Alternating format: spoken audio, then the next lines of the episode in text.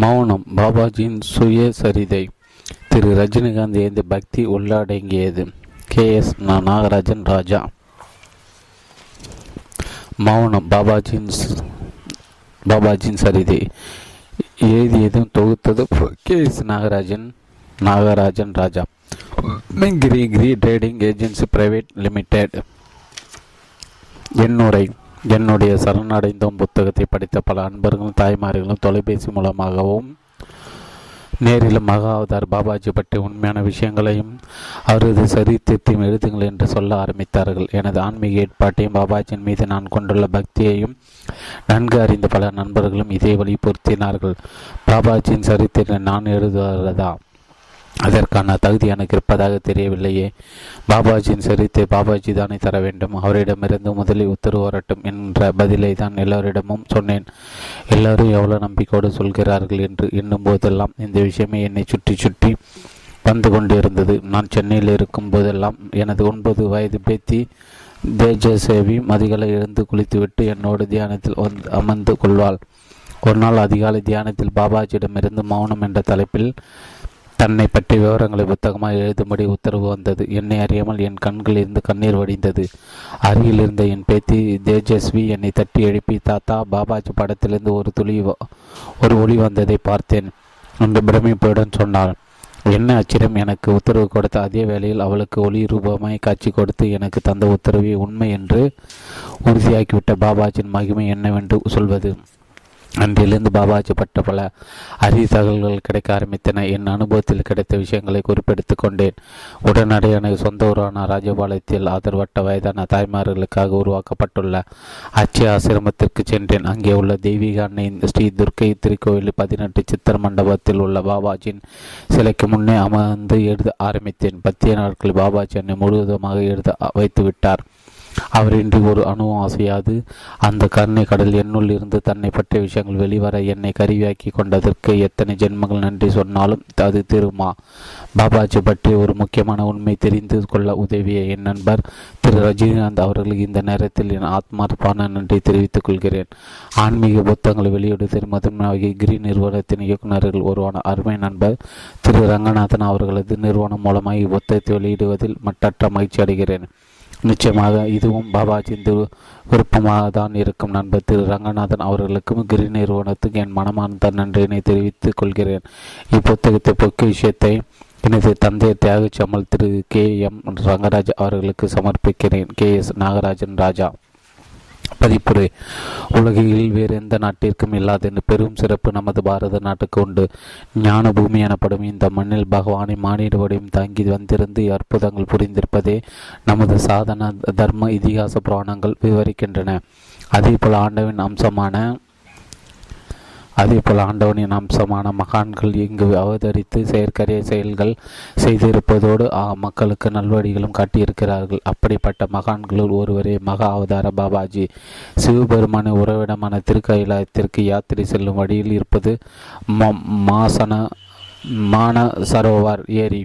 அதற்கு சமீ அதற்கு சமீபத்தில் இருக்கும் சித்தராசிரமத்தை அருள்பாலிக்கும் அவதார புருஷர் பாபாஜி காலங்களுக்கு அப்பாற்பட்டவர். அன்பர்கள் மீது கொண்ட கருணையால் நமது பாரத நிலை பாரத நிலையத்தின் பல்வேறு தலங்களில் பல்வேறு நாமங்கள் வெவ்வேறு காலகட்டங்களில் அவர் தரிசனம் தந்திருக்கிறார் என்றும் நைனிடால் பாபாஜி, ஹரி ஹரியாகான் பாபாஜி, ஹைடகான் பாபாஜி என்றெல்லாம் அறியப்படும் அருளாளர்கள் பாபாஜி தான் எனவும் கூறப்படு கூறப்படுகிறது பாபாஜியின் பரம பக்தன கே எஸ் நாகராஜன் ராஜா தான் ரிஷிகேஷ், பத்ரிநாத், திருவனகிரி முதலான இடங்களுக்கு யாத்திரை புரிந்து நேரடியாக அடைந்த அனுபவங்களையும் வேறு பல அடியாளர்கள் தெரிவித்த தகவல்களையும் தொகுத்து நல்ல தமிழில் மௌனம் பாபாஜியின் சரிதை என்ற இந்நூலை எழுதியிருக்கார். ஆன்மீகம் என்பதற்கு மறுபெயரான எங்கள் கிரி நிறுவனம் அதை பெருமையுடன் வெளியிட்டுகிறது. தமிழ் திரையுலகத்தின் சூப்பர் ஸ்டார் என புகழ்பெற்றிருக்கும் திரு ரஜினிகாந்த் அவர்கள் பாபாஜியின் தீவிர பக்தர். அது பற்றிய செய்திகளையும் ஆசிரியர் நூலில் தந்திருப்பது சிறப்பு. அனைவரது வாங்கி படித்து பாபாஜியின் அருளையும் ஆசையும் பெற வேண்டும் என பிரார்த்திக்கிறோம். பதிபக்தார். பொருளடக்கம் ஒன்று. லாகிரியின் குரு பாபாஜி. இரண்டு. விடுதலை வீரரும் பாபாஜி. மூன்று. பாபாஜி நாகராஜ். நான்கு. மகாமுனி பாபாஜி. ஐந்து. சித்தராசுரத்தில் பாபாஜி. ஆறு. நைன் நனி நாடால் பாபாஜி. ஏழு ஹரியாகான் பாபாஜி, எட்டு ஹைடகான் பாபாஜி, ஒன்பது இருவரும் ஒருவரே, பத்து தட்சிணாமூர்த்தி, பதினொன்று சிவ கோரக்ஷ பாபாஜி, பனிரெண்டு மகா அவதார பாபாஜி, பதிமூன்று பத்ரிநாத், பதினான்கு பாபாஜியை தரிசித்தேன், பதினைந்து அன்பு, பதினாறு விதியும் மதியும், பதினேழு பாபாஜியும் கீதையும், பதினெட்டு நல்லவை நாற்பது, பத்தொன்பது பக்தி ரஜினிகாந்த், இருபது மௌனம். ஒன்று லாகிரியின் குரு பாபாஜி. ஸ்ரீ லாகிரி மகாசாயர் வங்காளத்தில் ஆயிரத்தி எட்நூத்தி இருபத்தி எட்டாம் ஆண்டு பிறந்தார். மகா அவதார் பாபாஜி பத்தொன்பதாம் நூற்றாண்டு மக்களுக்கு கிரியாய யோகத்தை அளிக்க தேர்ந்தெடுக்கப்பட்டவர். இல்லறத்தில் கொண்டு யோக சாதனைகள் செய்து இறைவனோடு ஐக்கியமாக முடியும் என்பதற்கு இவரை உதாரண புருஷராக்கினார் பாபாஜி. லாகிரியின் பாபாவின் பல சீடர்கள் உன்னத நிலையடைந்தவர்கள். அவர்கள் ஸ்ரீ யுக்தேஸ்வரகிரி, ராம்கோபால் மஜூம்தார், சுவாமி கேவலானந்தர் ஆகியோர் குறிப்பிடத்தக்கவர்.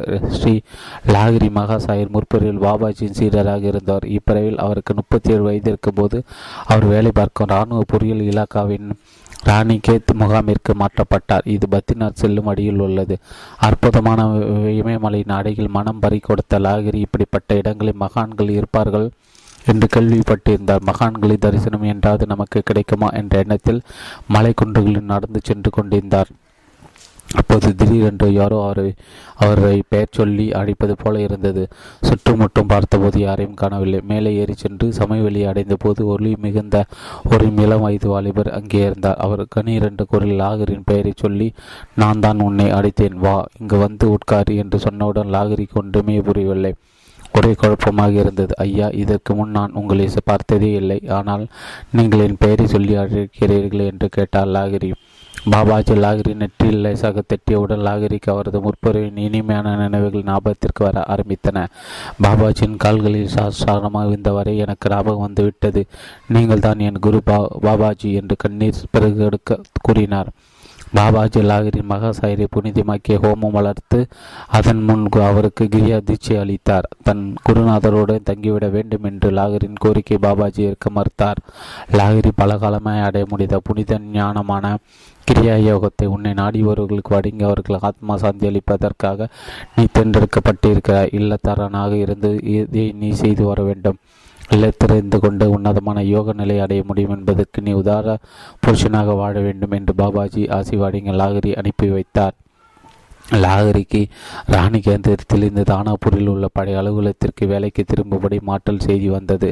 தானாப்பூருக்கு திரும்பும் வழியில் மொராதாபாத்தில் உள்ள தனது நண்பர்கள் வீட்டில் தங்கி தங்கினார் ஆன்மீகத்தை பற்றி பேச்சுகள் வந்தபொழுது தனக்கு இமயமலையில் ஏற்பட்ட அனுபூதி, தனது குருநாதரை பற்றியும் லாகிரி உணர்ச்சி பொங்க விவரித்தார்.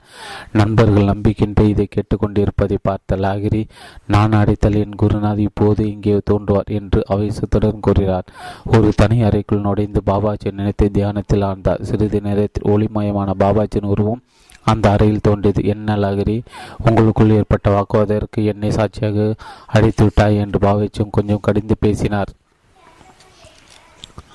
இதை கட்ட லாகிரி பதறி போய் பாபாஜியின் கால்கள் விழுந்து மன்னிக்க கோரினார். நண்பர்களின் மனதில் நம்பிக்கை விட்டதான் இவ்வாறு செய்தேன், தயவு செய்து அவர்களுக்கு தரிசனம் தந்து ஆசி வழங்க வேண்டும் குருதேவ் என்று லாகிரி காத்தினார். சரி வரச்சொல் என்று பாபாஜி குருவுடன் அவர்களை அழைத்து வர மகிழ்ச்சி பொங்க பெருமிதத்துடன் சொன்னார் லாகிரி. நண்பர்கள் பாபாஜி இருக்கும் அறைகள் நோடிந்து பாபாஜி பார்த்தோடு வியப்பின் எல்லைக்கு சென்று விட்டனர்.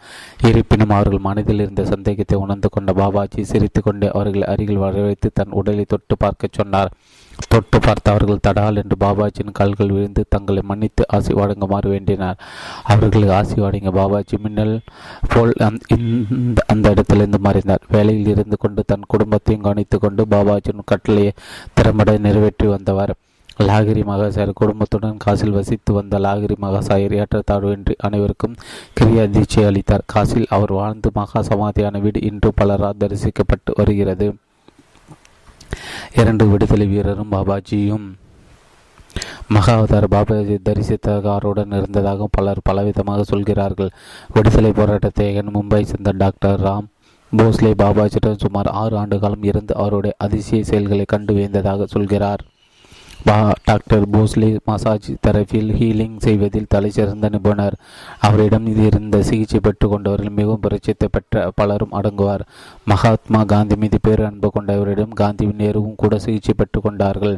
சுதந்திர போராட்டத்தை குதித்த இவர் மீது பல வழக்குகளை ஆங்கில ஏகாதிபத்திய அரசு தொடுத்தது. வெள்ளையனை வெளியேறு என்று காந்தி அறிவித்த போராட்டத்தில் தீவிரமாக ஈடுபட்ட இவர் கைது செய்ய காவல்துறை தீவிரமாக தேடியது. அவர்களிடமிருந்து தப்பிக்க பல்வேறு இடங்களுக்கு மாறி மாறி சென்றார். பல்வேறு இடங்களை சுற்றிய பின்னர் கடைசியாக மேமலை வந்தடைந்தார். அங்கே தன் மகாவதார பாபாஜியை தரிசிக்கும் பாக்கியத்தை பெற்றார். அவருடைய சிகிச்சை நிபுணத்துவத்தை காண்பிப்பதற்கு பாபா பாபாஜிக்கு மசாஜ் தரவி செய்தார். அவரது நிலைமையை புரிந்து கொண்ட பாபாஜி மூன்று மாதம் மட்டும் தங்குவதற்கு அவருக்கு பாதுகாப்பான இடத்தை கொடுத்தார். அது ஆறு ஆண்டுகளாக காலமாக நீடித்துவிட்டது. பாபாஜி பற்றி அதிசயமான விஷயங்களை போஸ்லே வியந்து கூறுகிறார். பாபாஜி எந்த உருவத்திலும் தோன்றுவாராம். வயதானவராக, விலங்காக, பறவையாக எந்த உருவத்திலும் நிமிடத்தில் மாறிவிடுவாராம். ஒரு சமயம் அவரது பக்தரின் வீட்டிற்கு உணவு அருந்து வருவதாக பாபாஜி உறுதியளித்திருந்தார். ஆனால் அவர் வரவில்லை என்று பக்தர் வருதப்பட்டார். அதை பாபாஜியிடம் நேரில் கேட்டுவிட்டார். உடனே பாபாஜி, நான் வந்திருந்தேன், நீ மிச்சமுள்ள உணவை உணவை எல்லாம் நாயாக வந்த எனக்கு ஓட்டாய் அல்லவா என்றதும் அந்த பக்தர் அதிர்ந்து போனார். பிரபஞ்சத்தில் எங்கு வேண்டாமெல்லாம் பாபாஜி செல்வார். வேறு வேலைகளினால் சில நேரத்தில் சில இடங்களுக்கு செல்ல முடியாமல் போவதுண்டு. அந்த சமயங்கள் பறவைகளின் மூலமாக சீடர்கள் செய்தியை சொல்லி அனுப்புவார். அந்த பறவைகள் மனிதர்கள் விரைவாக அந்த காரியங்களை செய்து முடிக்கும். ஒரு சமயம் பாபாஜியும் போஸ்லேயும் ஒரு கோகையில் இரவு நேரம் தங்கியிருந்த போது பாபாஜி அவரை போய் பால் கொண்டு வர சொன்னார். வெளியே பயங்கரமான காற்றுடன் கூடிய பனிமடை பொழிகிறது. வெளியே சென்றால் அந்த நிமிடம் உடல் உறைந்துவிடும். அவ்வாய் இருந்தாலும் தயக்கத்துடன் போஸ்லே கோகையின் வாயிலை நோக்கி சில அடிகள் எடுத்து வைத்தார்.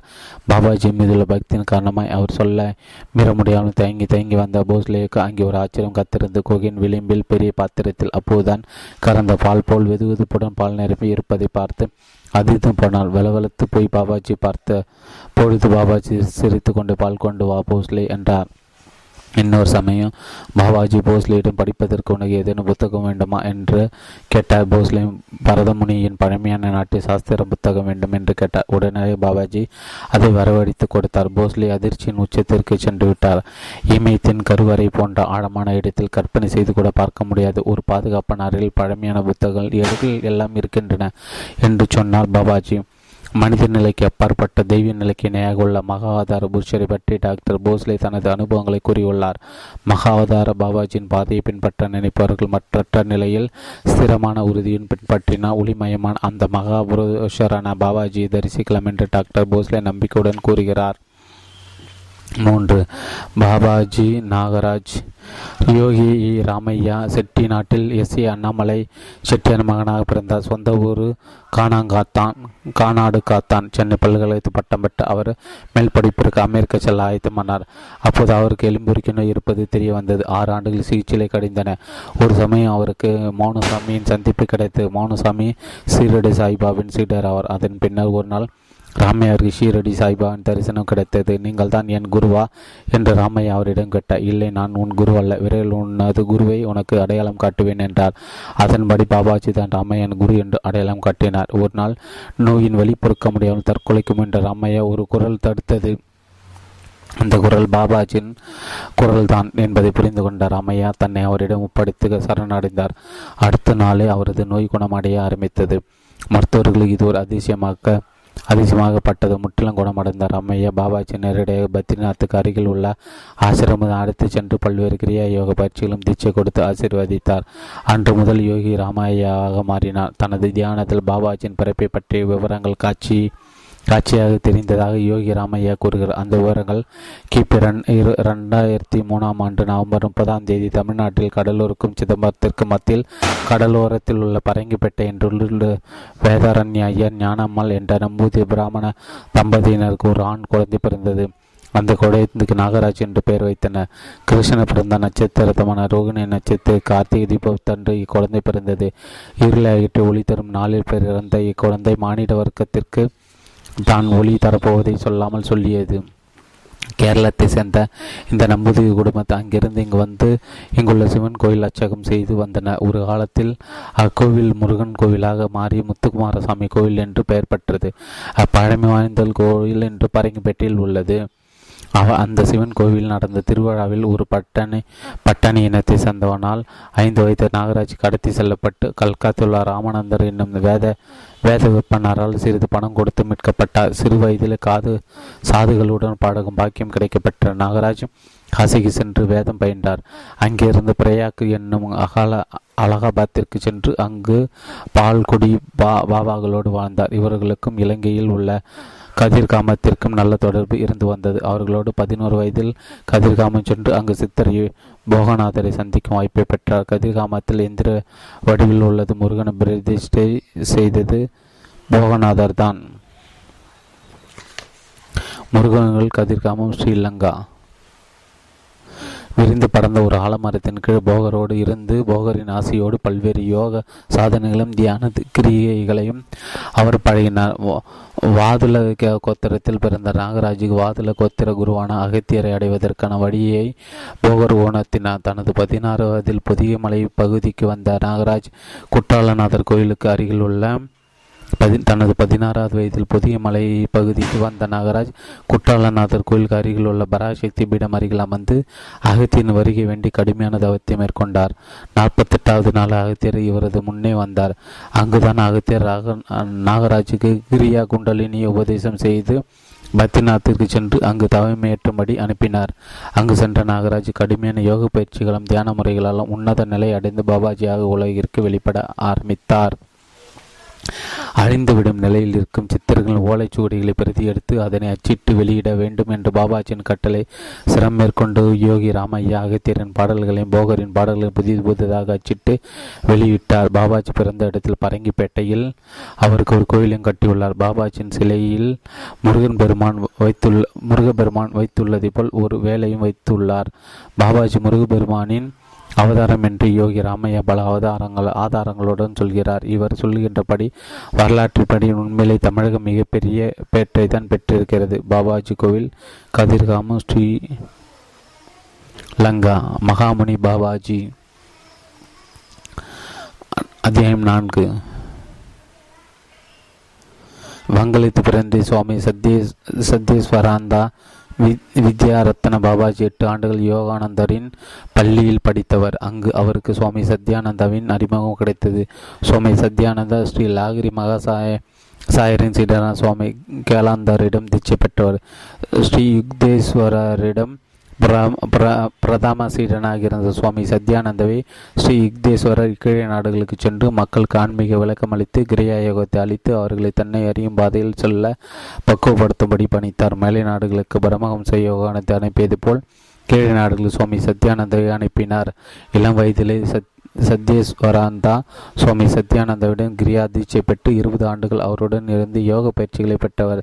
சுவாமி சத்யானந்தா வாழ்நாள் முடிந்தபின் சத்யேஸ் சத்யேஸ்வரானந்தா தன் அடிக்கடி கிரியா பயிற்சி பெரும் திருநோக்கிரிய மலைக்கு சென்று மூன்று ஆண்டுகள் மௌனமாக இருந்தார்.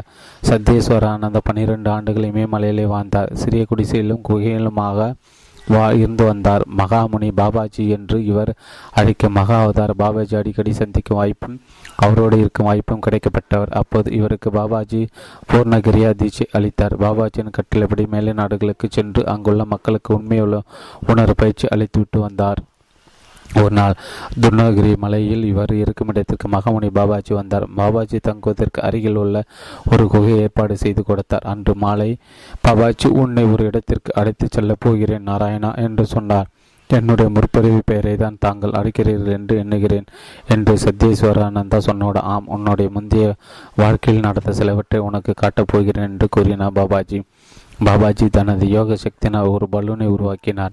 அவரை கண்களை மூடிக்கொண்டு இரு புருவங்களுக்கு மத்தியில் பார்வை செலுத்தி கொண்டே இருக்கச் சொன்னார். தோளில் அவரை பற்றி ஏற்றி கொண்டு பலூனை பாபாஜி பிரவேசித்தார். சிறிது நேரம் சென்றவுடன் ஒரு இடத்தில் இறங்கினார். அவர் கண்களை திறக்கச் சொன்னார். கண்களை திறந்த சத்யேஸ்வரானந்திற்கு ஒரே ஆச்சரியம். சுமார் ஆயிரம் மைல்கள் கடந்த வங்கலத்தில் இருப்பதை உணர்ந்தார். பாபாஜி, இது எந்த இடம் என்று வியப்பின் மிகுதியில் இவர் கேட்க, இது சன்னியாஸ் நகர். இங்குதான் நீ ஒரு வயதான சுவாமியுடன் வாழ்ந்தாய். வா, அவரை பார்க்க சொல்வோம் என்று பாபாஜி கூறி அவரை அழைத்துச் சென்றார். அங்கே ஒரு அறைக்குள் சென்று பார்த்தபோது சுமார் எழுபத்தி ஐந்து வயது நிரம்பிய வயதான சுவாமிஜி அமைந்திருந்தார். ஒரு இளம் வயது மாணவன் அவருக்கு பணிவிடை செய்து கொண்டிருந்தான். இந்த பையனை உனக்கு நினைவிருக்கிறதா என்று கேட்டார் பாபாஜி. இல்லை என்று சத்யேஸ்வரானந்தா சொன்னவுடன் பாபாஜி அவரது தலையின் உச்சியில் லேசாக தட்டினார். அவருக்கு முற்புறவி ஞாபகத்திற்கு வர ஆரம்பித்தன. அந்த இளம் வயது மாணவன் வேறு யாருமில்லை, தனது முற்புறவியான நாராயணன் தான் என்பதை உணர்ந்தான். அற்பத்தில் முடியவண்ணம் பாபாஜியை பார்த்த, ஆம், இதுதான் உன் முற்புறவி வாழ்க்கை என்று கூறினார் பாபாஜி. இந்த வயதான சுவாமி சுவாமிஜி பெயர் என்ன பாபாஜி என்று இவர் கேட்க, இவர் எந்த பெயரையும் உபயோகிப்பதில்லை. ஆனால் இவரது சீடர்கள் இவரை கோவிந்த பகவான், சாது பாபா, மகேஸ்வர் பாபா மற்றும் பாபாஜி என்று அழைப்பார்கள் என பாபாஜி கூறி இருவரும் பார்த்து கொண்டிருந்த வேளையில் ஒரு அதிசயம் நங்கி நிகழ ஆரம்பித்தது. அந்த சுவாமிஜி தான் சீடனை பேச ஆரம்பித்தார். நாராயணா, நான் இந்த உடலை விட்டு செல்லப் போகிறேன் என்றார். அப்போது நாராயண சுவாமிஜியிடம் ஒரு உறுதி கேட்டான். நான் இந்த உடலை விட்டு நீங்கும்போது தாங்கள் எனக்கு தரிசனம் தர வேண்டும் என வேண்டினான். சுவாமிஜியும் அதற்கு சம்பந்தித்தார். மந்திரங்களை சொல்லிபடி சுவாமிஜி ஒரு நீண்ட மூச்சை உள்ளே எடுத்த சிறிது நேரத்தில் அவரது உடலிலிருந்து ஒரு இளமையான உருவம் வெளி வெளியே வந்தது. அந்த ஒளிமிக்க உருவம் வயதான சுவாமிஜியின் உடல் அங்கிருந்த ஹோமகுண்டத்தில் போட்டுவிட்டு அங்கிருந்து சென்று விட்டது. ஆச்சரியத்தின் உச்சத்தில் இருந்த சத்யேஸ்வரானந்தாவிற்கு காண்பது கனவான் அல்லது நனவா என்பது புரியவில்லை. ஏனென்றால் சுவாமிஜியின் உடலிருந்து வெளியே வந்த இளைஞனின் உருவம் தன் அருகே உள்ள பாபாஜியை போலவே இருந்தது. சத்யேஸ்வரானந்தருக்கு கொஞ்சம் கொஞ்சமாக புரிய ஆரம்பித்தது. அந்த வயதான சுவாமிஜி வேறு யாருமில்லை, சாட்சாத் பாபாஜியை தான் தன் யோக சக்தியினால் இளமையான வடிவத்தில் வெளிவந்திருக்கிறார் என்பதை புரிந்து கொண்டு பாபாஜியிடமே இதை பற்றி கேட்க ஆரம்பித்தார். பாபாஜி, எல்லாவற்றையும் எனக்கு புரிய வைத்து விட்டீர்கள். தாங்கள் வங்காளத்தில் இருந்திருக்கிறீர்கள். அந்த வயதான சுவாமிஜி எங்கே பிறந்தார்? அந்த இளைஞனும் நீங்களும் ஒரே தோற்றமுள்ளவர்களாக இருந்தீர்கள். இதை பற்றி தயவுசெய்து எனக்கு விளக்கமாக சொல்லுங்கள் என்று சத்யேஸ்வரானந்தா கேட் வேண்டி கேட்டார். ஆனால் பாபாஜியிடமிருந்து புன்னை தவிர வேறு எந்த பதிலும் வரவில்லை. கோவிந்தா நகர் என்று அழைக்கப்படும் சென்னியஸ் நகரில் கோவிந்த பகவான் கோவில் உள்ளது. அந்த சுவாமிஜியின் ஞாபகார்த்தமாக இக்கோவில் கட்டப்பட்டது. தற்சமயம் அங்கும் அவர் வாழ்ந்த சிறிய இடமும் உள்ளது. மகாமுனி பாபாஜியின் மகா அவதார பாபாஜியின் சரித்திர சரித்திரத்தை தான் எத்தனை மர்மங்கள், எத்தனை அதிசயங்கள், ஒரு சிலவற்றை மட்டுமே அவர் வெளி உலகிற்கு தெரிவிக்க நினைவிக்கிறார். அதுவே நமக்கு பிரபஞ்ச அதிசயங்களாக தெரிகின்றன. இந்த அளவாது தெரிந்து கொள்ளும் பாக்கியத்தை நமக்கு அளித்த மகாமுனி பாபாஜிக்கு கோடான கோடி நன்றி சொல்லதான் வேண்டும். ஐந்து சித்தராம சித் சித்தாசிரமத்தில் பாபாஜி இறைவன் முன் ஐந்து சித்த ஆசிரமத்தில் பாபாஜி இறைவன் படைப்புகள் விண்ணிலும் மண்ணிலும் பல அதிசயங்கள் உள்ளன. விண்ணிலே உள்ள கிரகங்களில் கூட மனிதனின் விஞ்ஞானத்தின் உதவியோடு கால் பாதித்து விட்டான். சந்திரனை அனர்ந்து பார்த்து கொண்டு தன்னாம் ஆம்ஸ்டாங் அங்கே கால் பாதித்த போது வேந்து போனோம். ஆனால் விஞ்ஞானத்தின் காற்று கூட செல்ல முடியாத இடம் புண்ணிய பூமியாம் நம் பாரதா திருநாட்டில் உள்ளது. ஆம், அதுதான் பிரம்ம ரிஷிகள் மகான்கள் வாழ்ந்து கொண்டிருக்கும் சித்தாசிரமம். இமயமலை இமயத்தில் கைலாயத்தின் பாதத்தில் சக்தியின் வடிவமாய் பறந்து விரைந்திருக்கும் மானேஸ்வரர் ஏரிக்கு வடகிழக்கு இந்த ஆசிரமம் அமைந்துள்ளது. சில ஆயிரம் ஏக்கர் பரப்பளவில் அந்த உள்ள சித்தாசிரமத்தில் புனித மிகுந்த சித்த யோக ஏரி உள்ளது. அந்த புனிதமிக்க ஏரியில் ஒரு தடவை மூங்கி எழுந்தால் உடலும் மனதும் முற்றிலுமாக சுத்தமாகிவிடும். எதிர்மறை எண்ணங்கள் அடிந்து தெய்வீக எண்ணங்கள் முழுவதுமாக ஆக்கிரமித்து புனிதமாக்கிவிடும். ஒவ்வொரு மனிதனும் சித்தாசிரமம் சென்று அங்கே சாதனை மேற்கொள்ள வேண்டும் என்பதை லட்சியமாக கொள்ள வேண்டும் என்று பழமையின் பொக்கிஷமான ரிக்வேதம் சாமவேதமும் சொல்கிறது. ஆனால் அங்கே அவ்வளவு சுலபமாக யாராலும் சென்றுவிட முடியாது. யோகிகளும் ரிஷிகளும் சில காலமாவது சித்தராசிரமத்தில் இருக்க வேண்டும் என்று தவம் இருப்பார்கள். அங்குள்ள மண்ணை எடுத்து நெற்றில் இட்டு கொண்டால் சந்தனை தேய்த்து கொண்டது போன்ற உணர்வும் வாசமும் இருக்கும். காற்று அங்கு இப்போதும் தென்றலாக வீசிக்கொண்டிருக்கும். இறைவனால் ஆசீர்வதிக்க ஆசீர்வதிக்கப்பட்டவர்களின் இறுதி எல்லை இந்த ஆசிரமம்தான். உலக புகழ்பெற்ற கல் கல்ப விருட்சம் இங்கே பறந்து விரிந்து நிற்பது ஒரு அதிசயம். சோள தட்டைகள் போன்றவற்றினால் கட்டப்பட்ட ஏராளமான குடில்கள் உள்ளன. அவற்றில் யோகிகள் முன்னூறு நானூறு வருடங்கள் சமாதி நிலையில் இருந்து வருகிறார்கள். அவர்களின் இதை துடிப்புதான் அவர்கள் உயிரோடு இருப்பதை உறுதி செய்யும். சில நேரங்கள் அவர்களது ஒளி வடிவம் தெரிவது கண்களை கூச வைக்கும். அற்புத காட்சியாக இருக்கும். காலத்தின் மாறுதல் சித்த ஆசிரமத்தை கட்டுப்படுத்தாது. வருடம் முழுவதும் அற்புதமான வசந்தமாக இருக்கும். மழை பன்னீர் துளிகளாய் விழுந்து குதித்து குதூகலக்கப்படும். வருடம் முழுவதும் எல்லா பூக்களுமே பூக்கும். அது ஒன்று ஒவ்வொன்றும் நூற்றுக்கணக்கான விதத்தில் பூத்து குலுங்கும். பச்சை கம்பளம் விரித்தது போல புல்தரை மரங்களில் ஆயிரக்கணக்கான பல்வேறு பழ வகைகள் காய்த்து தொங்கும். கால நேரம் வயதிற்கு அங்கு வேலையே இல்லை. சித்த ஆசிரமத்தை வழி நடத்தி செல்வது யோகிராஜ் சுவாமி சச்சிதானந்தஜி அவர்கள் பல ஆயிரம் வருடங்களாக வாழ்ந்து வரும் அவர் இன்றும் இளமையாய் இருக்கிறார். இன்றும் இந்த ஆசிரமத்தில் வசிட்ட முனிவர், விஸ்வாமித்திரர், பீஷ்மர், பாபாஜி, ஆதிசங்கரர் போன்ற மகான்கள் ஸ்தூல உடம்புடன் வாழ்ந்து கொண்டு யாகங்கள் செய்து வருகிறார்கள். ஆயிரம் யோகிகள் ஒருவருக்கு ஓரிருவருக்கு மட்டுமே அங்கு செல்லும் பாக்கியம் கிடைக்கும். பாரத போர் அம்பு படுக்கையில் உயிருக்கு போராடி கொண்டிருந்த பீஷ்மன் தன் கடைசியை ஆசையாக கண்ணிடம் கேட்டது என்ன தெரியுமா? இதே உடலுடன் சித்திராசிரமம் செல்ல வேண்டும் கண்ணா என்பதுதான். பாரதபுரம் முடிந்ததும் இது இது இது சார்ஷம் கண்ணிடம் கைக்குப்ப வேண்டியதும் இதேதான் என்கின்றன புராணங்கள். ஒரு மனிதன் முழுமையடைந்த இறைநிலை பெற வேண்டுமானால் ஒரு முறை சித்தாசனம் சென்று அங்குள்ள சித்த யோகையரில் ஒரு முறை மூழ்கி எழுந்தால் போதும் என்று ஆதிசங்கரர் சொல்கிறார். தேவலோக அப்சரசுகள், ரம்பா, ஊர்வசி, மேனகா போன்றவர்களுக்கு இங்கு வந்து நடனமாடுவதை தங்களுக்கு கிடைக்கும் மிகப்பெரிய பாக்கியமா பாக்கியம் என கருதி வந்து நடனமாடுவார்கள்.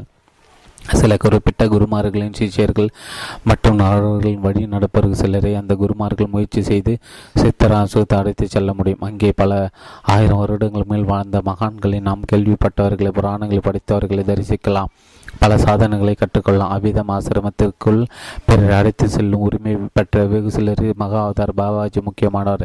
இந்த ஆசிரமத்தில் வேலி என்பது கிடையாது. ஆனால் சாதாரண மனிதர்கள் மட்டுமல்ல, அனுமதி பெறாமல் எந்த ஒரு ஞானியாலும் கூட உள்ளே செல்ல முடியாது. செயற்கைக்கோள்களால் பூமியில் இருக்கும் சிறு சிறு இடத்தில் நடைபெறுவதை கூட கண்டுபிடித்துவிடும் விஞ்ஞானத்தால் இந்த ஆசிரமத்தை ஆசிரமத்தில் உள்ளவர்களை கண்டுபிடிக்க முடியவில்லை, முடியவும் முடியாது.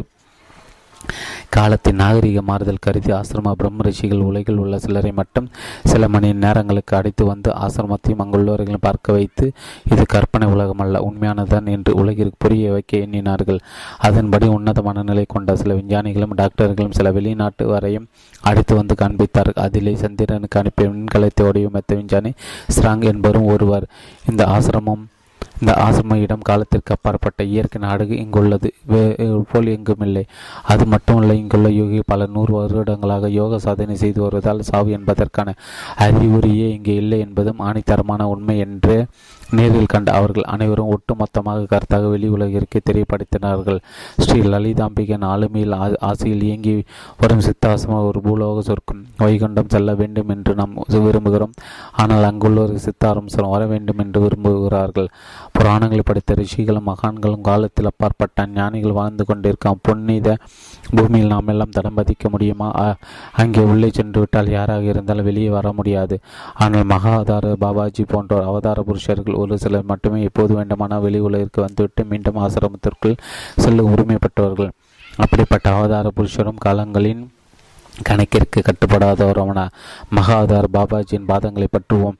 நமக்கு அந்த பாக்கியம் கிடைப்பதற்கு வேண்டுவோம். அழுகின்ற குழந்தைக்கு அன்னை பால் கொடுப்பது போல கதறுகின்ற நமக்கு பாபாஜியின் கருணை காட்டுவார் என்று நம்புவோம். ஆறு. நைனிடால் பாபாஜி.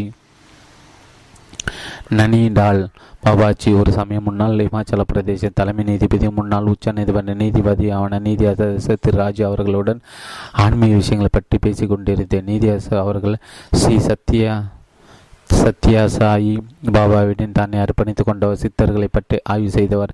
அவரிடம் மகா அவதார் பாபாஜி பற்றி ஒரு புத்தகம் எழுத இருப்பதாக சொன்னேன். உடனே பாபாஜி சம்பந்தமான சில ஆச்சரியமான விஷயங்களை பற்றி சொல்ல ஆரம்பித்தார். புதுடில்லி இரண்டாயிரம் வருடத்தில் அவர் இருந்தபோது இரண்டு பாபாஜிகளை தரிசிக்க முடிந்தமான சந்தர்ப்பம் கிடைத்ததாம். அதில் ஒருவரின் நிரந்தர வாஸ்தலம் நைட நனி நனி டாலில் உள்ளது. அவரிடம் இருந்த மற்றொரு பாபாஜி அவரிடம் மிகவும் இளையராக இருந்தார். அந்த இளைவர் ஸ்ரீ பரமஹம்ச யோகானந்தர் மறுபிறவி என்று சொன்னார்கள். அவரும் உருவமைப்பில் கிட்டத்தட்ட யோகானந்தர் போலவே இருந்தார். அவருடைய பிற பரமஹம்ச யோகானந்தர் பாபாஜி என்பதுதான். நிச்சயமாக ஒரு தெய்வீக சக்தி தான் இவர்கள் இருவரையும் சந்திக்க வைத்திருக்க வேண்டும். ஏனெனில் இது ஒரு ஆச்சரியமான சந்தர்ப்பமாகவும் இருந்தது. மகா அவதார பாபாஜியின் அடுத்த சுற்று சுற்றுப்பிறவியாக தான் வந்திருப்பதாக நனி நனிடால் பாபாஜி கூறினார். இது தொடர்ந்து நடந்து கொண்டே இருக்கும் என்றும் இது அவர்கள் மட்டுமே தெரிந்த விஷயம் என்று கூறினார். அவர்களை பார்க்கின்ற போது அவர்கள் சொல்லுகின்ற விஷயத்தை பற்றி கேட்க ஒன்றுமில்லை நிலைதான் இருந்தது. மீண்டும் சில தடவைகள் இருவரையும் சேர்ந்து சந்திக்கும் பாக்கியம் நீதியரசருக்கு கிடைத்தது. அவர்களை அறிந்து கொள்ளவும் புரிந்து கொள்ளவும் அவர்களோடு அவ்வளவும் இந்த சந்திப்புகள் நல்ல சந்தர்ப்பமாக இருந்தது. நனிடால் பாபாஜி அவர்கள் கைத்திடும்போது மகாவதார பாபாஜி என்று தான் கைத்திடுவார். ஸ்ரீ யோகானந்தரும் பரமஹம்ச யோகானந்தர் என்று கைத்திடுகிறார். ஒரு பத்ரிநாத் செல்லும் வழியில் கர்ணபிரயாக் ஹரிகள் கோபேஸ்வர் என்ற ஊரில் ஆசிரமம் அமைத்து தங்கியுள்ளார். நீதி அரசர் சொன்ன விஷயங்கள் மிகவும் ஆச்சரியமாக இருந்தது. நனிடால் பாபாஜி பற்றி மேலும் தகவல் எதுவும் கிடைக்குமா என்று பல்வேறு வழியில் தேட ஆரம்பித்தேன். ந நனிடால் பாபாஜி தான் ஸ்ரீ பரமஹம்ச யோகானந்தர் யோகியின் சுயசரிதத்தை கூறியுள்ள மகாவதார பாபாஜி என்று அவரது சீடர்களும் பக்தர்கள் ஆணித்தரமாக கூறுகிறார்கள். ஆனால் இளமை தோட்டத்தில் இல்லாமல் வயதான தோட்டத்தில் இருக்கிறார். கிரகஸ்தாய் இருந்த அனைவரும் கடமையாற்ற வேண்டும் என்பதை வலியுறுத்தி நாடி வரும் அனைவருக்கும் கிரியாதிர்ச்சி அளிக்கிறார். அவரது சீடர் அனைவரும் ஆன்மீக சாதனை உயர்ந்த நிலையை அடைந்தவர்களாக இருக்கிறார்கள். இவரை நாடி பல நாட்டோரும் பல மதத்தோரும் வருகிறார்கள். இங்கு வந்து செல்லும் பொழுது தங்கள் மனம் தெளிவடைவதாகவும் மிகுந்த மிகவும் புத்துணர்வோடு திரும்பி செல்வதாகவும் சொல்கிறார்கள். இவர் இயேசுவோடும் முகமதோடும் புத்தர் இவர் போன்ற மகான்களிடம் எந்த பணியாற்றினார் என்று சொல்கிறார்கள். வாழுங்களின் பாதையை நேரடியாக போதித்தவர். இவரை பற்றியும் இவரது போதனைகளை பற்றியும் பல புத்தகங்கள் வெளியிடப்பட்டுள்ளன. தர்மத்தை பற்றியும் இயற்கை விதிகளை பற்றியும் மனிதன் சுய சிந்தனைகளை பற்றியும் ஆற்றல் விரிவாக எழுதப்பட்டுள்ளது. மேலை நாட்டவர்கள் அதிகம் கவர்ந்த நனிடால் பாபாஜி ரெண்டாயிரத்தி எட்டாம் வருடம் செப்டம்பர் மாதம் எட்டாம் நாள் மகா சமாதி அடைந்தார். அவருக்கு எப்போதும் இறப்பு இல்லை என்றும் மீண்டும் மீண்டும் இந்த மண்ணில் தோன்றிக் கொண்டே இருப்பார் என்பது நனிடால் பாபாஜியின் சீடர்கள் அதீத நம்பிக்கை. ஏழு ஹரியாகான் பாபாஜி. அழகிய சிகரமாய் விளங்குகின்ற இமயத்தின் அடிவாரத்தில் அடர்ந்த மரங்கள் அடங்கிய ஹரியாகான் காடு இருக்கிறது. அந்த காட்டின் தெற்கு தெற்கில் நெருக்கமான சில வீடுகள் உள்ளன. அந்த இடத்திற்கு ஹரியாகான் கிராமம் என்று பெயர். ஒரு நாள் இரவு அக்கிராமத்தின் அருகில் உள்ள மலையின் உச்சியில் ஒரு பிரகாசமான ஒளி தெரிவதை மக்கள் ஆச்சரியத்துடன் பார்த்தனர். அந்த மர்மமான ஒளி பல நாட்கள் தோன்றி மறைந்து கொண்டிருந்தது. பின்னர் அந்த ஒளி மலை உச்சியில் தென்படவில்லை. திடீரென்று ஒரு நாள் அந்த கிராமத்தின் அருகில் அந்த அற்புத ஒளி தோன்றியது. கிராமத்து மக்கள் அந்த ஒளியை வணங்கி கொண்டே அந்த ஒளியின் அருகில் செல்ல ஆரம்பித்தனர். அந்த ஒளியில் ஒரு உருவத்தை அவர்கள் கண்டனர். இளமை உருவமான கொண்ட தேசத்திலிருந்து ஒருவரை கண்டு அவர்கள் வணங்கினர். இப்படிப்பட்ட அற்புத மனிதர் இப்போதுதான் அவர்கள் முதல் முதலாக பார்க்கின்றனர். அவரது உருவதான் இவர்களுக்கு ஒளியாய் தெரிந்தது. ஹரிகேன் காடு உள்ள பகுதியில் அவரை பார்த்தால் மக்கள் அவரை ஹரிகேன் ஹரியாகான் பாபா என்று அடைத்து ஊருக்குள் அடைத்துச் சென்றனர். தங்களது கிராமத்திலே பாபாஜி மகாராஜ் தங்க தங்க வேண்டும் என்ற மக்களது கோரிக்கையை மகானும் ஏற்றுக்கொண்டார். காட்டிலக அதிகாரி தர்மசிங் என்பவரது வீட்டில் தங்க வைக்க ஏற்பாடு செய்தனர். ஆன்மீகத்தில் அதிக நாட்டம் கொண்ட தம்சிங் பாபாஜியுடன் அதிக ஈடுபாடு கொண்டு அவரை நன்கு கவனித்துக் கொண்டார். பாபாஜி அமர்ந்த இடத்திலே ஏற்பார். பாபாஜி காலை உணவு அளித்து விட்டு காட்டுக்குள் சென்று விடுவார். தம்சிங் அவர் மனம் முழுவதும் பாபாஜியிடமே இருக்கும். தன் இல்லாத நேரத்தில் பாபாஜி வேறு எங்கேயாவது போய்விடுவாரோ அல்லது யாராவது வந்து அவரை அடித்து சென்று விடுவார்களோ என்ற சிந்தனையிலே இருப்பார். கிராமத்தை சேர்ந்த சிலர் பாபாஜியை தரிசிக்க வேண்டி வந்தார்கள். தம்சிங் இன்னும் காட்டிலிருந்து வரவில்லை. வீடு பூட்டி இருந்தது. ஜன்னல்கள் எல்லாம் மூடியிருந்தன. ஆகவே அவர்கள் பூட்டை உடைத்து கொண்டு வீட்டிற்குள் சென்றார்கள்.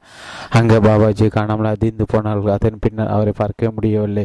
பத்தாண்டுகளுக்கு பின்னர் ஹரியாகான் காட்டில் உள்ள ஒரு குகையில் அவர் அமர்ந்திருப்பதை காண முடிந்தது.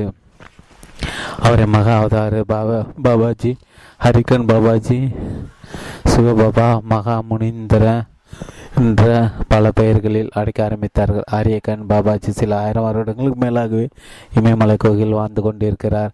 அவர் வெளியில் காணப்படுவது திடீரென யாரும் எதிர்பாராத வகையில் நிகழும். காணப்படும் வேகத்தில் மறைந்து விடுவது உண்டு. பத்தொன்பதாம் நூற்றாண்டில் இருபதாவது நூற்றாண்டிலும் அவரை பலர் பார்த்ததாக சொல்கிறார்கள். அவரது தோட்டம் என்றும் இளமையாக இருக்கும். அவரது பிறப்பு பற்றிய விஷயங்கள் எல்லாம் பிற விவரங்கள் எல்லாம் யாராலும் அறிய முடிந்ததில்லை. யோக சக்தியில் இருந்து அவர் எப்போதாவது சில அதிசயங்களை நிகழ்த்துவார். அவரிடம் ஆசை பெற்றுவிட வேண்டும் என்கின்ற உத்வேகத்தால் மனிதர்கள் அவரை தேடுவார்கள். ஆயிரத்தி எட்நூற்றி அறுபத்தி ஒன்று முதல் ஆயிரத்தி தொள்ளாயிரத்தி இருபத்தி ரெண்டு வரை பல இடங்களில் பலவிதமான தோட்டத்தில் பலருக்கு அவர் தரிசனம் அளித்துள்ளார். இமயமலையில் கௌதம் கங்கை நதிகரை வரும் ஒரு கிராமம்.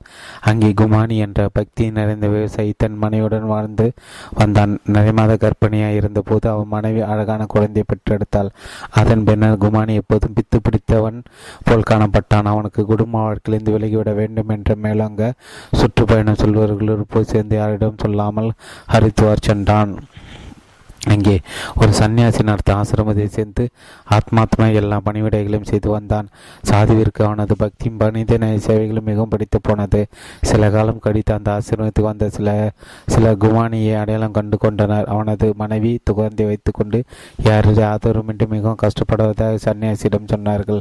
குமானியின் மீது தன் அபிமானம் வைத்திருந்த சன்னியாசிக்கு அவனை அனுப்ப மனமில்லை. இருந்தாலும் தனியாய் தவிக்கும் அவனது மனைவி குழந்தைகள் நலன் கருதி அவனை அழைத்து ஊருக்கு சென்று மீண்டும் விவசாயம் பார்த்து குடும்பத்தை காப்பாற்றும்படி சொன்னார். ஆனால் குமானினியோ சன்னியாசியிடம் கதறி அடைந்தான். ஆசிரமத்தை விட்டு செல்ல மாட்டேன் என்று அவரது கால் விழுந்து கதறினான். கிராமத்திற்கு சென்று உன் கடமைகளை செய்து கொண்டு பட்டற்ற நிலை தியானம் செய்து வா. விரைவில் உன் குருவை நீ காண்பாய் என்று சன்னியாசி ஆசீர்வதித்து அவனை அனுப்பி வைத்தார். சன்னியாசின் வார்த்தை மீற முடியாமல் குமானி மிகவும் வருத்தத்துடன் கிராமத்திற்கு திரும்பினான். அவனை கண்டதும் அவனது மனைவி மட்டில்லாமல் மகிழ்ச்சியடைந்தாள்.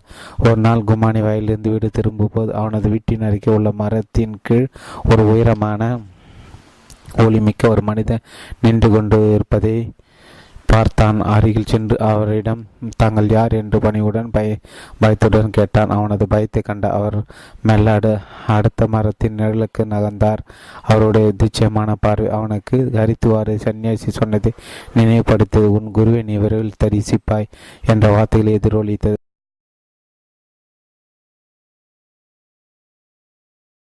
அப்படியே சாஷ்டாங்கமாக அவரது காலில் விழுந்து வணங்கின. ஆம், அருவியரும் அல்ல, பாபாஜியை தான். பாபாஜி தன் இல்லத்திற்கு அடைச்சி சேர்ந்து தங்க வைத்து பணிவிடை செய்தான். அருகிலே அவருக்கு ஒரு குடிலை கட்டி அங்கே எவ்வித தொந்தரவும் ஏற்படாமல் தங்க வைத்தான். அவர் தான் தனது குரு என்ற முடிவிற்கு வந்தான். பாபாஜி என்ன உணவு உட்கொள்கிறாரோ அதையே உணவு சாப்பிட்டான். அவரது உணவு வெறும் திரவ திரவ உணவு மட்டுமே. அவனால் பசியை பொறுக்க முடியல. பாபாஜி, என்னால் பசி பொறுக்க முடியலை. நிச்சயமே உங்களுக்கும் அப்படித்தான் இருக்கும். தயவுசெய்து எனக்காக சாப்பாடு சாப்பிடலாம் என்று வேண்டினான். அவனது அன்பிற்கு கட்டுப்பட்ட பாபாஜி திட உணவு உட்கொண்டார். அவனது பசியும் தீர்ந்தது. பல பாஷைகளை கலந்து பேசும் பாபாஜி ஏதோ மனநிலை பாதித்த ஆளாக இருப்பார் என்று எண்ணி ஒதுங்கியே இருந்தனர் அந்த கிராமத்து மக்கள். பின்னர் நெருங்கி வந்து பழகிபின் அவரது மகிமையை புரிந்து கொண்டு பக்தி செலுத்த ஆரம்பித்தன. மக்கள் கூட்டம் அதிகமாக வர ஆரம்பித்தது. குமானியும் அவனது மனைவியும் வருபவர்களுக்கெல்லாம் உணவு படைத்தார்கள். வீட்டிலே இருக்கின்ற தானே வேகம் குறை வேகமாக குறைய ஆரம்பித்தது. அவள் யோசிக்க ஆரம்பித்தாள். ஆனால் அவன் யோசிக்க விடவில்லை. வீட்டில் இருந்த அத்தனை பொருளும் தீர்ந்து விட்டன. அவனோடு குபித்து கொண்டு அவனது மனைவி குழந்தை எடுத்துக்கொண்டு தாய் வீடு சென்று விட்டாள்.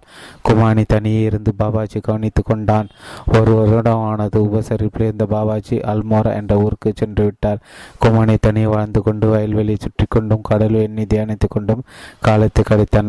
பக்த ராமதாஸை போல் குமானி பார்ப்பவர்களை எல்லாம் கடவுள் என எண்ணினான்.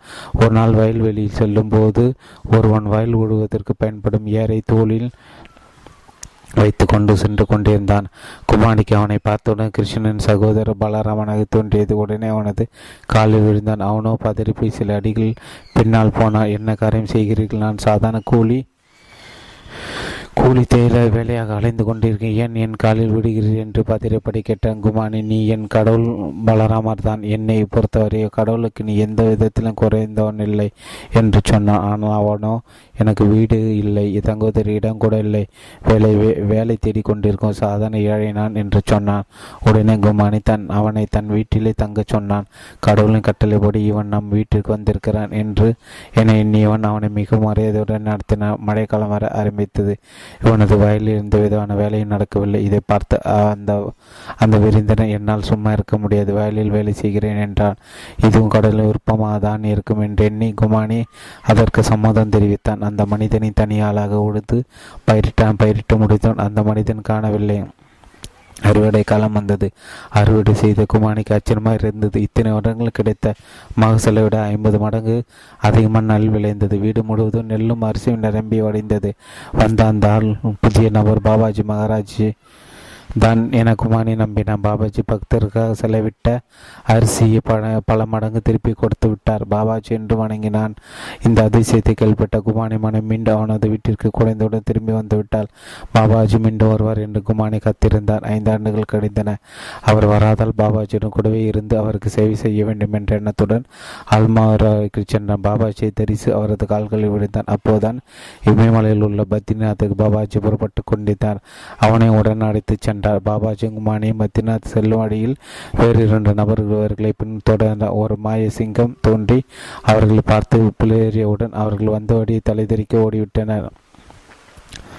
பத்ரி நாராயணனை தரிசித்து திரும்பியவுடன் குமானியானது கிராமத்துக்கு சென்று குடும்பத்தை கவனித்துக் கொண்டே இறைவனை நினைத்து தியானம் செய்யும்படி சொல்லி பாபாஜி அவனை அனுப்பி வைத்தார். மிக ஒருத்தருடன் குமானி அவனது கிராமத்திற்கு சென்றான். ஒரு வருடம் அவன் தியானத்தில் அதிக நேரம் செலவிட்டான். அதன் பின்னர் அமைதியாக இறைவனுடன் கலந்து விட்டான். அந்த கிராமத்தில் பாபாஜி தங்கியிருந்த குடிசை இன்னும் பாதுகாக்கப்பட்டு வருகிறது இப்படிப்பட்ட பல இடங்களில் அற்புதங்கள் வெளிக்காட்டிய பாபாஜி தன் தன்னை நாடி வருவர்கள் அனைவருக்கும் நிம்மதி மகிழ்ச்சியும் ஏற்பட வழிவகுத்தார். அவரது சக்தியில கண்டு வியந்த ஒரு ஆங்கில கமிஷனர் காட்காரி என்ற இடத்தில் அவரை சந்தித்து ஆசை பெற்று அந்த இடத்தை அவரது பெயருக்கே வழங்கினார். அங்கே கட்டப்பட்டுள்ள கோயிலும் விடும் பக்தர்களால் இன்னும் பாதுகாக்கப்பட்டு வருகிறது. ஒரே நேரத்தில் பல இடங்கள் தோன்றிய அற்புதங்கள் நிகழ்த்திய இவரே மகா அவதார பாபாஜி என்றும் லாகிரி மகாசாயருக்கு கிரியா தீட்சி அளித்தது இவரே என்றும் ஒரு யோகியின் சுயதரித்து யோகானந்தர் குறிப்பிட்டுள்ள பாபாஜியும் ஸ்ரீ யுக்தேஸ்வரருக்கு தரின தரிசனம் தந்ததும் இவரே என்றும் ஹரியாகான் பாபாஜி சீர்களும் பக்தரும் இன்றாலும் அனைத்தரமாக சொல்லி வருகிறார்கள்.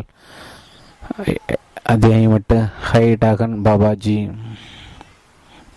மகா அவதார் பாபாஜி பல ரூபங்கள் பல காலங்களில் தோன்றிக் கொண்டே இருக்கிறார் என்றும் ஆயிரத்தி தொள்ளாயிரத்தி எழுபதிலிருந்து ஆயிரத்தி தொள்ளாயிரத்தி எண்பத்தி நாலு வரை பதினான்கு ஆண்டுகள் ஹைடகான் பாபாஜியாக வெளியில் தோன்றினார் என்றும் ஹைடகான் பாபாஜியின் சீடர்களும் பக்தரும் சொல்கிறார்கள். ஆயிரத்தி தொள்ளாயிரத்தி எழுபதாம் வருடம் இமயமலையில் குமான் கைலாயம் என்ற மலையடி வரைத்திரு ஹைடகன் என்ற இடத்தில் ஒரு புனிதமான கோயில் பாபாஜி இருபது வயது இளைஞனாக காணப்பட்டார். இந்த இடம் மிகவும் பெரிய ஞானிகள் பிறந்த இடமாகும். பாபாஜி சிவ மகா பாபாஜி என்று அழைப்பதுண்டு. பரமஹம்ச யோகானந்தர் தனது யோகின் சுயசரித புத்தகத்தை இதை உறுதிப்படுத்தியுள்ளதாக அவரது சீரர்கள் சொல்கிறார்கள். சனாதன தர்மத்தை புதுவிக்கே தாம் தோன்றியுள்ளதாக பாபாஜி கூறுவார்.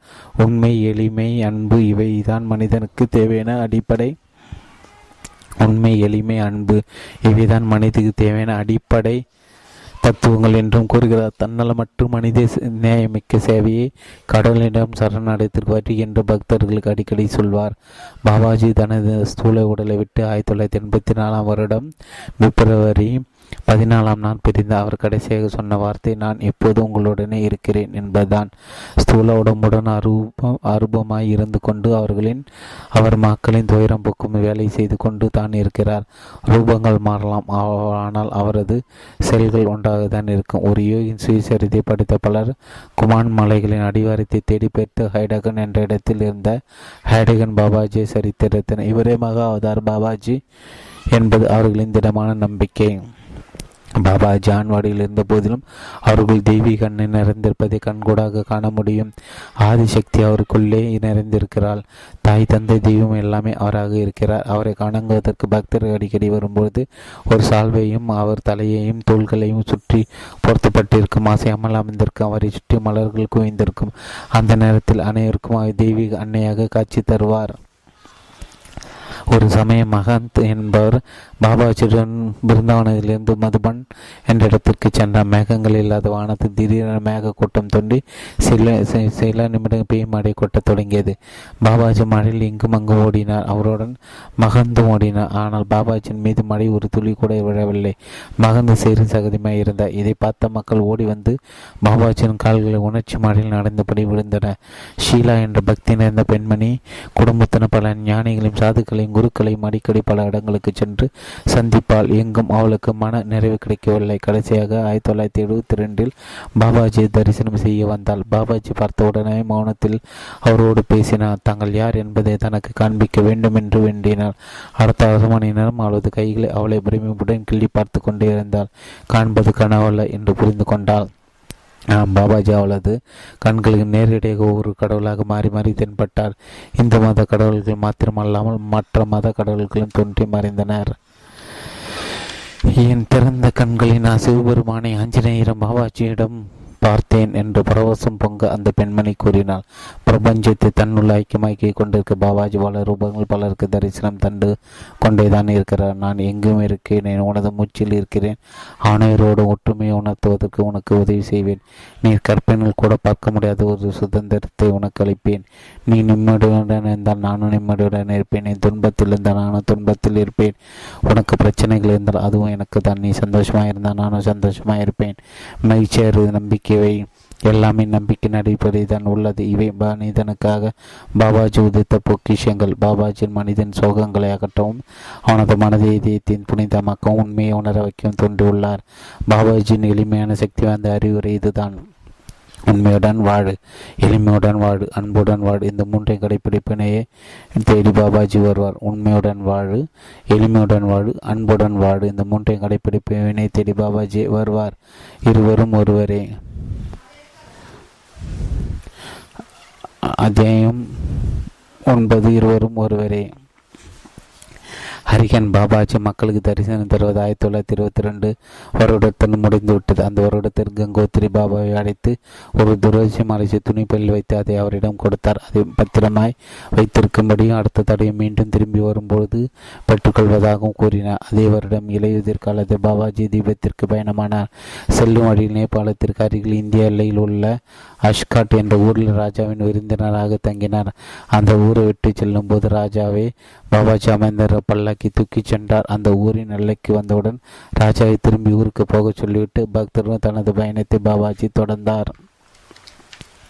இவர்களது பயணம் காளி நதியும் கோரி நதியும் இணைகிற இடத்தை அடைந்தது. மனித குலத்தின் நன்மைக்காக தான் மீண்டும் வருவேன் என்று பாபாஜி அவர்கள் எடுத்துச் சொன்னார். உடனடியாக நதியில் இறங்கி தண்ணீர் ஆழமாக வேகமாக செல்லும் ஒரு குறிப்பிட்ட இடத்தை அடைந்தார். தண்ணீர் மேலே அமர்ந்த பாபாஜி ஒரு அற்புத ஒளியாய் மாறி மறைந்தார். கங்கோத்ரி பாபாவும் இதை உறுதிப்படுத்தினார். ஆயிரத்தி தொள்ளாயிரத்தி எழுபத்தி ரெண்டாம் வருடம் திடீரென்று ஒரு நாள் கங்கோத்ரி பாபாவிற்கு ஹைடகான் பாபாஜியை தரிசிக்க வேண்டும் என்ற எண்ணம் தோன்றியது. உடனே மேமலையில் புறப்பட்டு நேராக பிருந்தாவனம் வந்தடைந்தார். ஒரு அதிசயம் அங்கே நடக்க போதே அவர் உணர்ந்தே இருந்தார். பாபாஜி சுவாமி பகிராந்த பகிரானந்திடம் அந்த சாதிவிற்கு பிரசாதம் கொடுக்க சொன்னார். அவரை தரிசிக்க வந்த யோகியிடம் பாபாஜி எதுவும் பேசாமல் மௌனமாக இருந்தார். அடுத்த நாள் காலை கங்கோத்ரி பாபா பாபாஜியை தரிசிக்க வேண்டும் ஆசனமாக வந்தார். பாபாஜி சுவாமி பகிராந்தாவிடம் கங்கோத்ரி பாபாவிடமிருந்து என் துளசி மாலை வாங்கி வருங்கள் என்றார். பாபாஜி இந்த வயதானவரிடம் நேற்று ஏதாவது மாலை கொடுத்திருப்பார். ஒருவேளை அதே தான் திரும்பி வாங்கி வரும்படி நம்மிடம் சொல்கிறாரா என்று எண்ணி சுவாமி பகிரந்தா நேராக கங்கோத்ரியின் பாபாவை அருகில் சென்றார். கங்கோத்ரி பாபாவிடன் பாபாஜி தங்களிடம் உள்ள மாலையை கேட்கிறார் என்று சுவாமி பகிரந்தா சொன்னவுடன் கங்கோத்ரி பாபா ஒன்று சொல்லாமல் புன்னகை புரிந்தார். சுவாமி பகிரந்தா ஒன்று புரியாமல் நின்றார். பாபாஜி கேட்கும் மாலை பழைய ஹரியாகான் பாபாஜி என்னிடம் அவர் மறைவதற்கு முன் கொடுத்து அவர் கொடுத்த துணி பையிலே பத்திரமாக வைத்திருக்கிறேன் என்று ஏற்கனவே நடந்த கதையை சுவாமியிடம் சொன்னார். பழைய கதையை கேட்டு அதிர்ந்து போன சுவாமியிடம் நான் தங்கியிருக்கும் இடத்தில் வைத்திருக்கிறேன், போய் கொண்டு வருகிறேன் என்று சொல்லிவிட்டு கிளம்பினார். பகிரந்தா திரும்பி வந்து கங்கோத்ரி பாபாவை மாலையிடம் கொண்டு வருவதாக கூறுகிறார் என்று பாபாஜியிடம் சொன்னார். சரி, நான் மாலை வரை காத்திருக்கிறேன், அதற்குள் கொண்டு வர சொல் என்று கூறினார் பாபாஜி. மாலையில் கங்கோத்ரி பாபா ஒரு சிறிய துணிப்பையுடன் ஆசிரமத்துக்கு வந்தார். பாபாஜியிடம் துணிப்பையை கொடுத்து பாபாஜி ஆயிரத்தி தொள்ளாயிரத்தி இருபத்தி ரெண்டில் ஹரியாகான் பாபாஜி இதை என்னிடம் கொடுத்ததிலிருந்து இப்பையை திறந்து கூட பார்க்கவில்லை, அப்படி பத்திரமாய் வைத்திருந்தேன். ஐம்பது ஆண்டுகளுக்கு பின்னே மீண்டும் பாபாஜியிடம் ஒப்படைத்து விட்டேன். மீண்டும் வருவேன் என்று ஐம்பது ஆண்டுகள் முன்னர் சொன்னீர்கள். தாங்கள் ஒப்படைத்த துளசி மாலை திரும்பி கேட்டு ஹரியாகான் ஹைடகான் பாபாஜி மீண்டும் வந்துவிட்டேன் என்று சொல்லாமல் சொல்லிவிட்டீர்கள், என்னை ஆசீர்வதியுங்கள் என்று வயதான கங்கோத்ரி பாபா கண்ணீர் மல்க கூறினார். பாபாஜி அவரை ஆற தழுவி கொண்டு மீண்டும் மீண்டும் நான் தோன்றிக் கொண்டே இருப்பது இந்த உலகிற்கு உன் மூலம் தெரிவிக்கவே இவ்வாறு செய்தேன் என்று கூறி கங்கோத்ரி பாபாவை ஆசீர்வதித்தார். பாபாஜியின் அற்புதங்கள் அல்ல அல்ல குறையாது. பாபாஜி லாமா பாபா என்ற பெரு தீபத்தில் இருந்ததாகவும் அவரது சீடரான சவுஷா லாமிற்கு நான்கு கைகள் கொண்ட சிவரூபத்தில் தரிசனம் தந்தார் என்றும் கங்கோத்ரி பாபா உறுதிப்படுத்துகிறார். லாமா சிவபெருமான தீவிர பக்தர். சிவனின் தரிசனம் தனக்கு எப்படியும் கிடைக்க வேண்டும் என்று தனது குரு பாபாஜியின் லாமா பாபாவிடம் கூறியவுடன் அதை பாபாஜி நிறைவேற்றி வைத்ததாக கங்கோத்ரி பாபா கூறுகிறார். சமீபத்தில் பிருந்தாவனம் சென்றிருந்தேன். அங்குள்ள ஹைடகான் பாபாஜி ஆசிரமத்தை செல்ல வேண்டும் என்ற ஆர்வத்தில் ஆசிரமம் இருக்கும் இடத்தை விசாரித்து தெரிந்து கொண்டு அங்கு சென்றேன். அங்கு சுமார் எழுபது வயதான ஒரு பெரியவர் இருந்தார். அவர் முன் அமர்ந்து அவரை பற்றிய விவரங்களை கேட்க ஆரம்பித்தேன். அவர் பெயர் ரீவேந்தர் தத் தத்தா பாண்டா. அவரது சொந்த ஊர் இமயமலையில் உள்ள ஹைடகான் கிரபம். தனது பத்தாவது வயதில் ஒரு சாது கனவில் வந்து என்னை தூக்கி என்ன என்ன தூங்கி கொண்டு இருக்கிறாய், வா வா என்று சொல்ல நீங்கள் யார் மகாராஜ் என்று இவர் கேட்டவுடன் அவர் மறைந்து விட்டாராம். சுமார் பன்னிரண்டு வருடங்கள் கழித்து கனவில் பார்த்த ஹைடகான் பாபாஜியை சந்தித்திருக்கிறார். அன்றிலிருந்து அவருடனே இருந்து விட்டார். பின்னர் ஹைடகான் பாபாஜி பிருந்தாவன் வந்து பொழுது அவருடனே வந்து இங்கே பொறுப்பாளராக பூசாரியாகவும் இருந்து வருகிறார். அவரிடம் பெயர் சொல்லாமல் இங்கே பாபாஜி பார்க்க பார்க்க ஒரு பெரியவர் வந்தாருமே, அவரிடம் பாபாஜி ஏதோ ஒரு பொருளை கேட்டாருமே என்றேன். அவர் சிறிதும் தாமதிக்கலாம். ஆயிரத்தி தொள்ளாயிரத்தி எழுபத்தி இரண்டாம் என்று நினைக்கிறேன். இமயமலையிலிருந்து கங்கோத்ரி பாபா என்ற வயதான வந்தார். பாபாஜி அவரிடம் நான் கொடுத்த துளசி மாலை வாங்கு என்று சொன்னார். அவரும் துணிப்பையோடு கூடிய துளசி மாலை கொடுத்தவர். அப்போது நான் தான் இங்கே இருந்தேன். போன பிறவில் கொடுத்த பொருளை இப்பறவில் கட்டுப்பட்டது. அதிசயத்துடன் பார்த்து என்றார். ஹரியாகான் பாபாஜியும் ஹைடகான் பாபாஜியும் ஒருவர்தான் என்று நான் எழுதியுள்ள கட்டுரைக்கு ஆதாரத்துடன் ஒரு சாட்சி கிடைத்தது எண்ணி மகிழ்ச்சியுடன் அவரை போட்டோ எடுத்துக்கொண்டு விடை பெற்று வந்தேன். திரு ரவீந்தர் தாத்தா பண்ட பிருந்தாவன் ஹைடகான் பாபாஜி ஆசிரமத்தில் இருப்பவர். ஆத்மார்த்தமான பக்தரின் கோரிக்கை நிறைவேற்றவும் அவர்களை பிறவி தலையிலிருந்து விடுதலை பெற வைக்கவும் தானே பாபாஜி அவதாரம் எடுத்துள்ளார். பத்து தட்சிணாமூர்த்தி சிவபெருமான உருவ திருமேனிகளை போற்றி கொண்டாடப்பட ஒன்றாக தட்சிணாமூர்த்தி திருமேனி விளங்குகிறது. யோக உடவாய் காட்சி தந்தை யோகம் புரிவதற்குரிய ஞானத்தை தந்தை யோகத்தை உபதேசிப்பது தட்சிணாமூர்த்தியின் திருக்கோளாகும். சிவாலயங்கள் மூலஸ்தானமான சந்நிதி தென்புறத்தில் இதற்கு நோக்கி அமர்ந்து ஞானத்தின் வடிவாய் காட்சியளிப்பவர் தட்சிணம் என்பதற்கு ஞானம் என்கிற பொருளும் உண்டு. சிவத்திடம் சக்தி அடங்கிய வடிவம் தட்சிணாமூர்த்தி. இவரது வடிவமே தத்துவ விளக்கமாக அமைந்திருப்பது தனிச்சிறப்பு. மௌனமாயிருந்த சொல்லாமல் சொல்லி உபதேசிக்கும் ஞானமூர்த்தியை தட்சிணாமூர்த்தி. அவரது மௌனத்திலிருந்து ஓம்காரம் மௌன ஒளியாக வெளிப்பட்டு கொண்டே இருக்கும். அந்த ஒளியின் அதிகாலைகள் அனைவரின் சந்தேகங்களுக்கும் விடையளித்து விடுகிறது. அங்கு மௌனமே மொழியாக்கப்படு விடுகிறது. கைலாயத்தில் சிவபெருமானை தரிசி அவரது அருளை பெற வேண்டும் என்ற வேட்கையில் பிராமணின் குமார்களான சனகர் சனானந்தன சனாநாதன் சனந்தகுமார் ஆகியோர் திருகைலைக்கு வருகிறார்கள். நந்தி தேவரின் அனுமதியுடன் கைலாயநாதனை தரிசிக்க செல்கிறார்.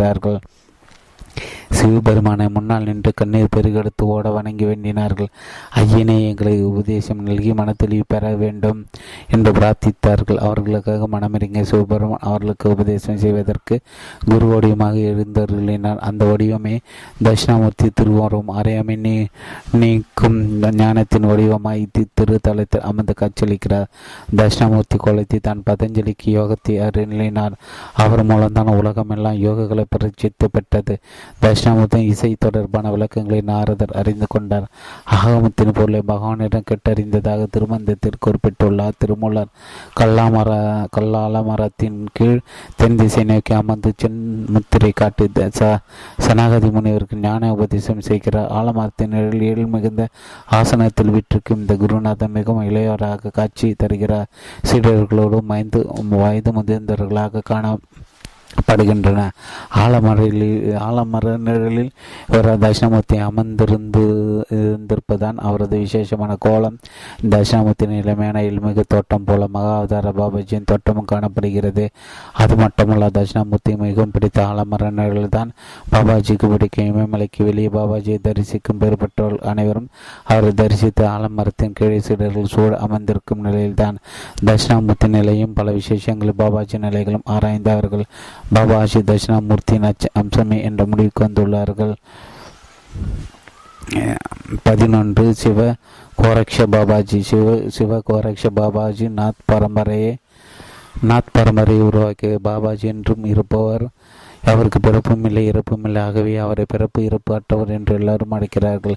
அவரது இறப்பற்ற ஒளிமிக்க உடல் எந்த ரூபத்தையும் எடுக்கும். பண்டைய காலத்தில் பாபாஜி ருத்ரன் அம்சமான ஆதிநாதன் சிவன் ரூபம் எடுத்தவர்.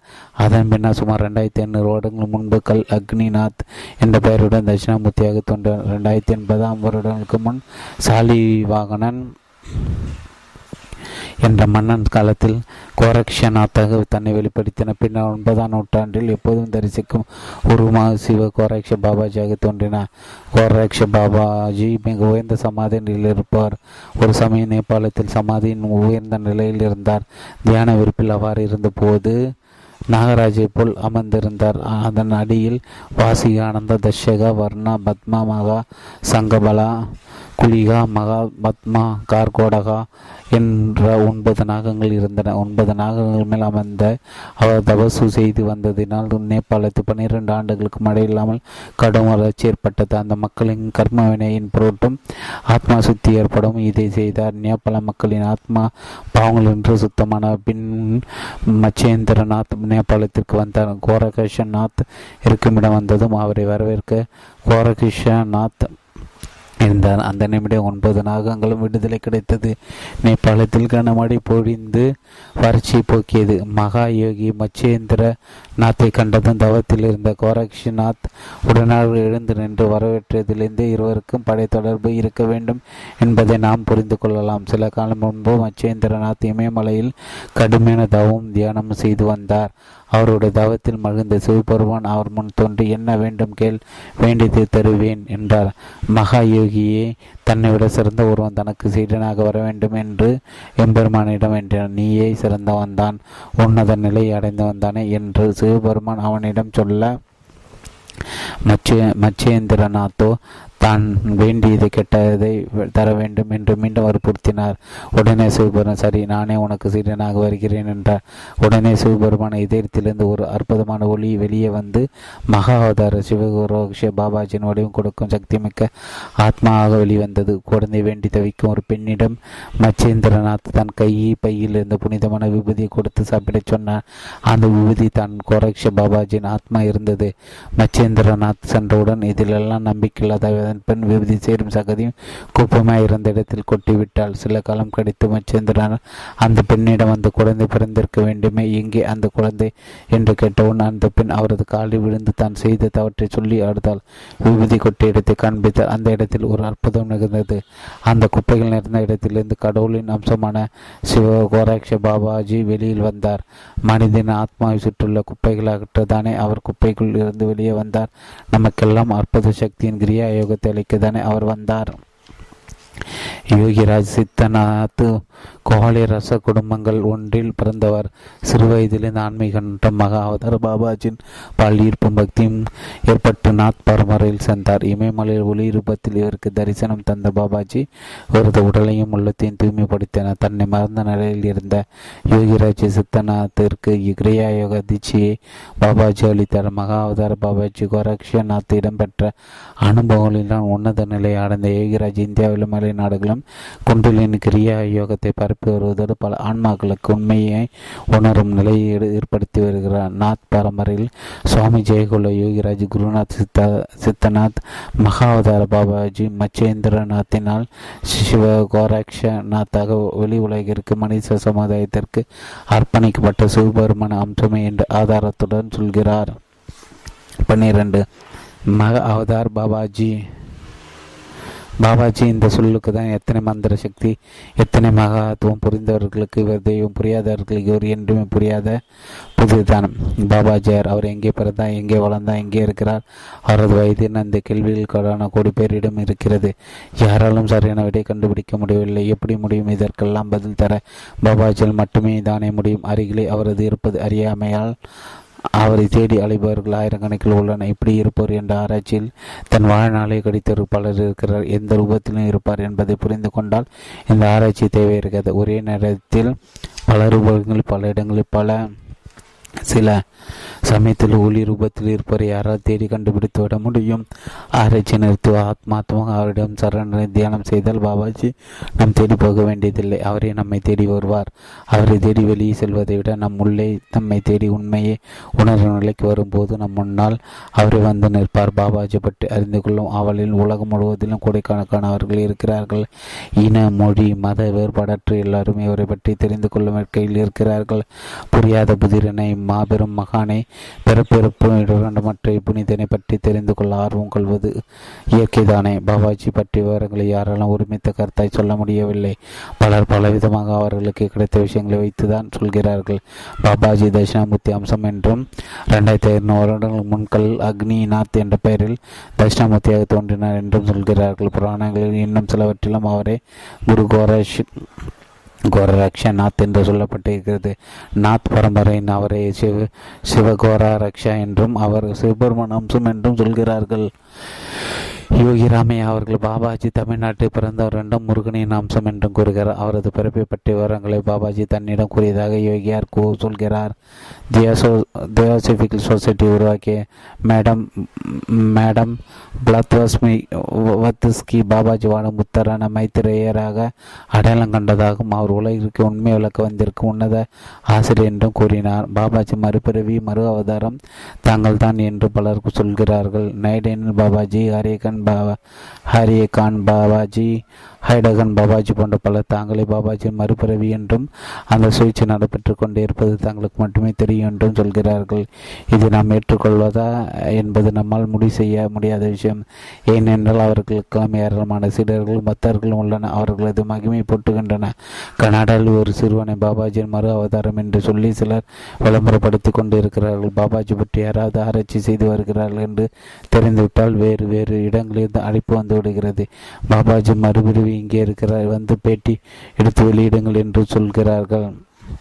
இதில் உண்மையானவர் யார், தவறாக பயன்படுத்துவர் யார் என்பது பாபாஜிக்கு மட்டுமே தெரியும். தவறானதில் பா பாடும் பாடகு கூட அவருக்கு தான் தெரியும். பாபாஜி நேரடியாக தீட்சை பெற்ற சுவாமி சத்யேஸ்வரானந்தா இதை பற்றி என்ன சொல்கிறார் என்றால், பாபாஜி பல வடயங்களில் பல இடங்கள் தோன்றிய மக்களுக்கு அவர்கள் தெளிவு பெறுவதற்கான வழிகளை காட்டி கொண்டிருக்கிறார். அதே நேரம் பாபாஜி சீடர் அவரிடம் கொண்டுள்ள அதிகமான பக்தியினாலும் பாபாஜி தங்களுக்கும் முழுவதுமாக ஐக்கியமாகி விடுவதால் தாங்களும் பாபாஜியாக மாறிவிடுகிறார்கள்.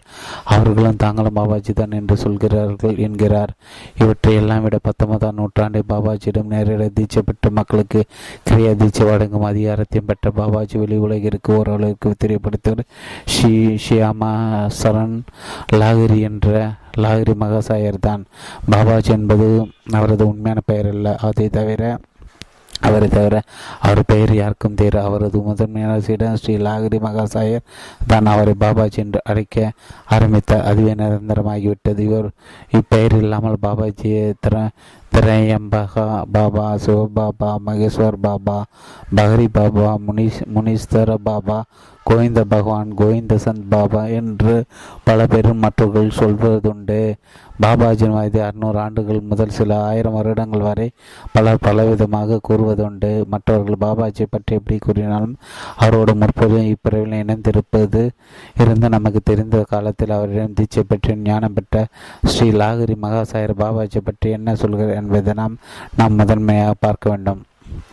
சாதாரணமாக ஸ்ரீ லாகிரி அதிகம் பேச மாட்டார். பாபாஜி பற்றி அவரது டைரியில் எழுதி வைத்துள்ளார். அது மகாவதார பாபாஜி வேறு யாரும் இல்லை, சாட்சாத் ஸ்ரீ கர கிருஷ்ண பரமாத்மாவை தான் என்று எழுதியிருக்கிறார். ஸ்ரீ லாகிரின் சீடரான ஸ்ரீ யுக்தேஸ்வரின் பிரதம சீடரான ஸ்ரீ பரமஹம்ச யோகானந்தர் பாபாஜி கிருஷ்ணருடைய மறுபிறவு என்றும் மறுஹம்சம் என்றும் சொல்கிறார். அவர் அடிக்கடி பிரார்த்தனை செய்யும் போதெல்லாம் பாபாஜி கிருஷ்ணா என்று சத்தம் போட்டு அடித்துதான் பிரார்த்தனை செய்வார். ஸ்ரீ யோகானந்தரின் சிஷியான தயா மாதா பாபாஜி அன்பு மிகுந்தராக இருப்பது சபா ஸ்ரீகிருஷ்ண மறுப்பிறு என்பதால் தான் என்றும் கிருஷ்ணரின் ஆதார் தத்துவமே அன்புதான் என்றும் கூறுகிறார். மேலும் துர்காதேவி நேரடியாக தோன்றி அவரிடம் ஒரு ரகசியத்தை உன்னிடம் சொல்கிறார், பாபாஜி தான் கிருஷ்ணன் என்று சொன்னாராம். ஸ்ரீ சீதாராம ஓம் காரானந்தஜி பாபாஜி ஸ்ரீகிருஷ்ணர் வடிவத்தில் தான் பார்த்ததாக சொல்கிறார். மகேந்திர பாபா ஸ்ரீ கிருஷ்ணர் தான் பாபாஜி வடிவத்தில் தோன்றியுள்ளார் என்கிறார். பாபாஜி பொதுமக்களை விட்டு தனியாக இருப்பதை விருப்பமாக எடுத்துக்கொண்டாலும் உலகம் முழுவதும் அவரது ஆன்மீக சேவை நடந்து கொண்டுதான் இருக்கிறது. பூமியில் மட்டுமின்றி மற்ற கிரகங்களில் வாழ்பவர்களுக்கும் அது தொடர்ந்து நடக்கிறது. ஆன்மீக உலகில் அவரது சக்தி மிகவும் ஆழமாக பாய்ந்துள்ளது. இமயமலையில் இருக்க இரண்டு நாட்களுக்கு இரண்டு இடங்களுக்கு அவர் அடிக்கடி வருவார். ஒன்று வைஷ்ணவி சக்தி பீடம், மற்றொன்று பத்ரிநாத் ஆகும். ஏனென்றால் கிருஷ்ண மூல அவதாரமான விஷ்ணு பகவானால் இந்த இரண்டு இடமும் பிரசித்தப்பட்ட தலங்களாகும். விஷ்ணு பகவானின் மனைவி வைஷ்ணவி தேவி வைஷ்ணவி சக்தி பீடத்தின் மூல கடவுளாக உள்ளார். பத்ரிநாத்தில் விஷ்ணு பகவான் பத்ரிநாராயண உள்ளார்.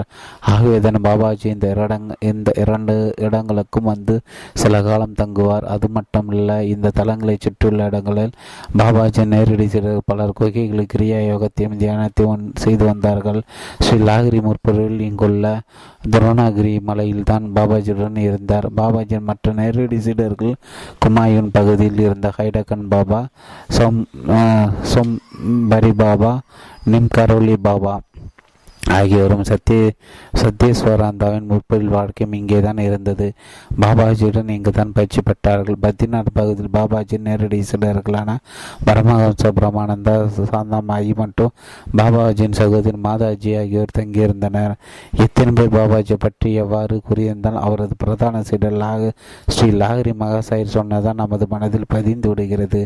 அவற்றை எல்லாம் விட அவரை பற்றிய புதிருக்கான விடையை பாபாஜி சொல்வது போல் ஒரு அற்புதத்தை எனக்கு காண்பித்து அதற்கு விடயம் கிடைக்க செய்து என்னை அதிசயத்தில் அழைத்தினாரே, என் வாழ்நாள் மறக்க முடியாத மிகப்பெரிய சம்பவம் அழைத்து கொடுத்தாரே, இதற்கெல்லாம் நன்றி என்று ஒரு வார்த்தை சொல்லி முடித்துவிட முடியுமா? எவ்வளோ பெரிய எத்தனை ஆராய்ச்சிகள் செய்தார்கள்.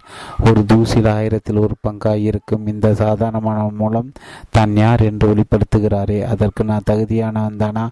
இல்லை என்று எனக்கு தெரியும். ஆனால் ஏன் இந்த லீலையை செய்தார் என்பது அவருக்கு மட்டும்தான் தெரியும். அவரிடம் முழுமையாக சரணடைவதை தவிர என்னால் வேறு என்ன செய்ய முடியும்? ரெண்டாயிரத்தி எட்டாம் வருடம் ஜூலை மாதம் நானும் என் மனைவி எனது நண்பரும் அவரது மனைவி ரிஷிகேஷ் சென்று விட்டு அங்கிருந்து பத்ரிநாத் சென்றோம். இரவு தரிசனம் முடித்துவிட்டு மறுநாள் அதிகாலை அபிஷேகம் பார்க்க சென்றோம். அந்த ஒரு வேளையில் தான் பத்ரி நாராயண தியான நிலை அமைந்திருப்பதை நாம் பார்க்க முடியும். பத்ரி நாராயணன் என் கண்ணில் படவில்லை. சஜாத் பாபாஜி அமைந்திருப்பது போல் இருந்தது. மேம்மருந்து ரசித்து கும்பிட்டு கோவிலுக்கு கீழே தங்கியிருக்கும் தலைமை அர்ச்சகர் நம்பூதிரியை பார்க்க சென்றோம். அவரது அறைக்கு சென்றார்கள். அங்கே அவர் இல்லை. அவரது அறைக்குள்ளே சென்றோம். அங்கே இருந்த ஒரு படத்தின் மீது என் பார்வை பதிந்தது. ஆச்சரியத்தை அப்படியே பார்த்து கொண்டிருந்தேன். அந்த படத்தில் நான்கு கைகளுடன் பாபாஜி தியான நிலையில் அமைந்திருந்தார். அது ஓவியமாக வரைபட்டு இருந்தது. உடன் வந்தார்கள். அதை பார்த்து கவனிக்கவில்லை. என் மனைவி அப்படத்தை பார்த்தார் என்பதை பின்னர் தெரிந்து கொண்டேன். ஏனென்றால் அந்த இடத்தில் யாருடன் பேசுகின்ற நிலையில் நான் இல்லை. நம்பூதிரி சந்தித்து இதை பற்றி விவரம் தெரிந்து கொள்ள வேண்டும் என்று துடித்து அவர் பார்க்க விரும்பினேன். அவனால் அவர் உடல் நலம் சரியில்லாமல் பக்கத்தாரில் படுத்திருப்பதாக சொன்னார்கள். அவரை பார்க்காமலே சென்னை திரும்பினேன். சென்னை வந்தவுடன் நேராக என் நண்பர் ரஜினிகாந்த் அவர்களை பார்க்க சென்றேன். மற்ற விஷயங்களை விட ஆன்மீக விஷயங்களை இருவரும் அதிகமாக பரிமாறிக்கொள்வோம் என்பதால் பக்தி நேரத்தில் பார்த்த அதிசய ஓவியத்தை பற்றி சொல்ல வேண்டும் என்று அவளில் சென்றேன்.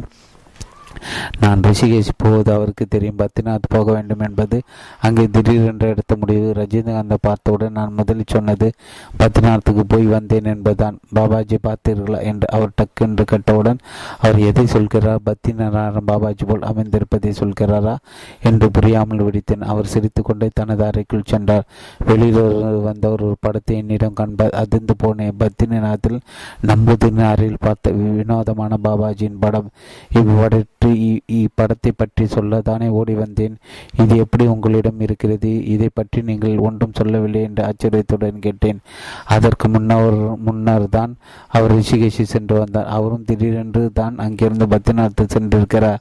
அவர் பத்ரிநாத் போய் வந்தது எனக்கு தெரியாது. நீங்கள் ரிஷிகேஷி போகிறீர்கள். எப்படி உங்களை பாபாஜி பத்ரிநாத்துக்கு அழைத்து விடுவார்? அங்கு இந்த படத்தை பார்க்கும் பாக்கியம் உங்களுக்கு கிடைக்கலாம். ஆகவே அதற்கு பின்னர் இந்த படத்தை பற்றிய விவரத்தை உங்களிடம் கோரலாம் என்று இருந்தேன் என்று ரஜினிகாந்த் கூறிவிட்டு தனது பத்ரிநாத் அனுபவத்தை சொல்லத் தொடங்கினார்.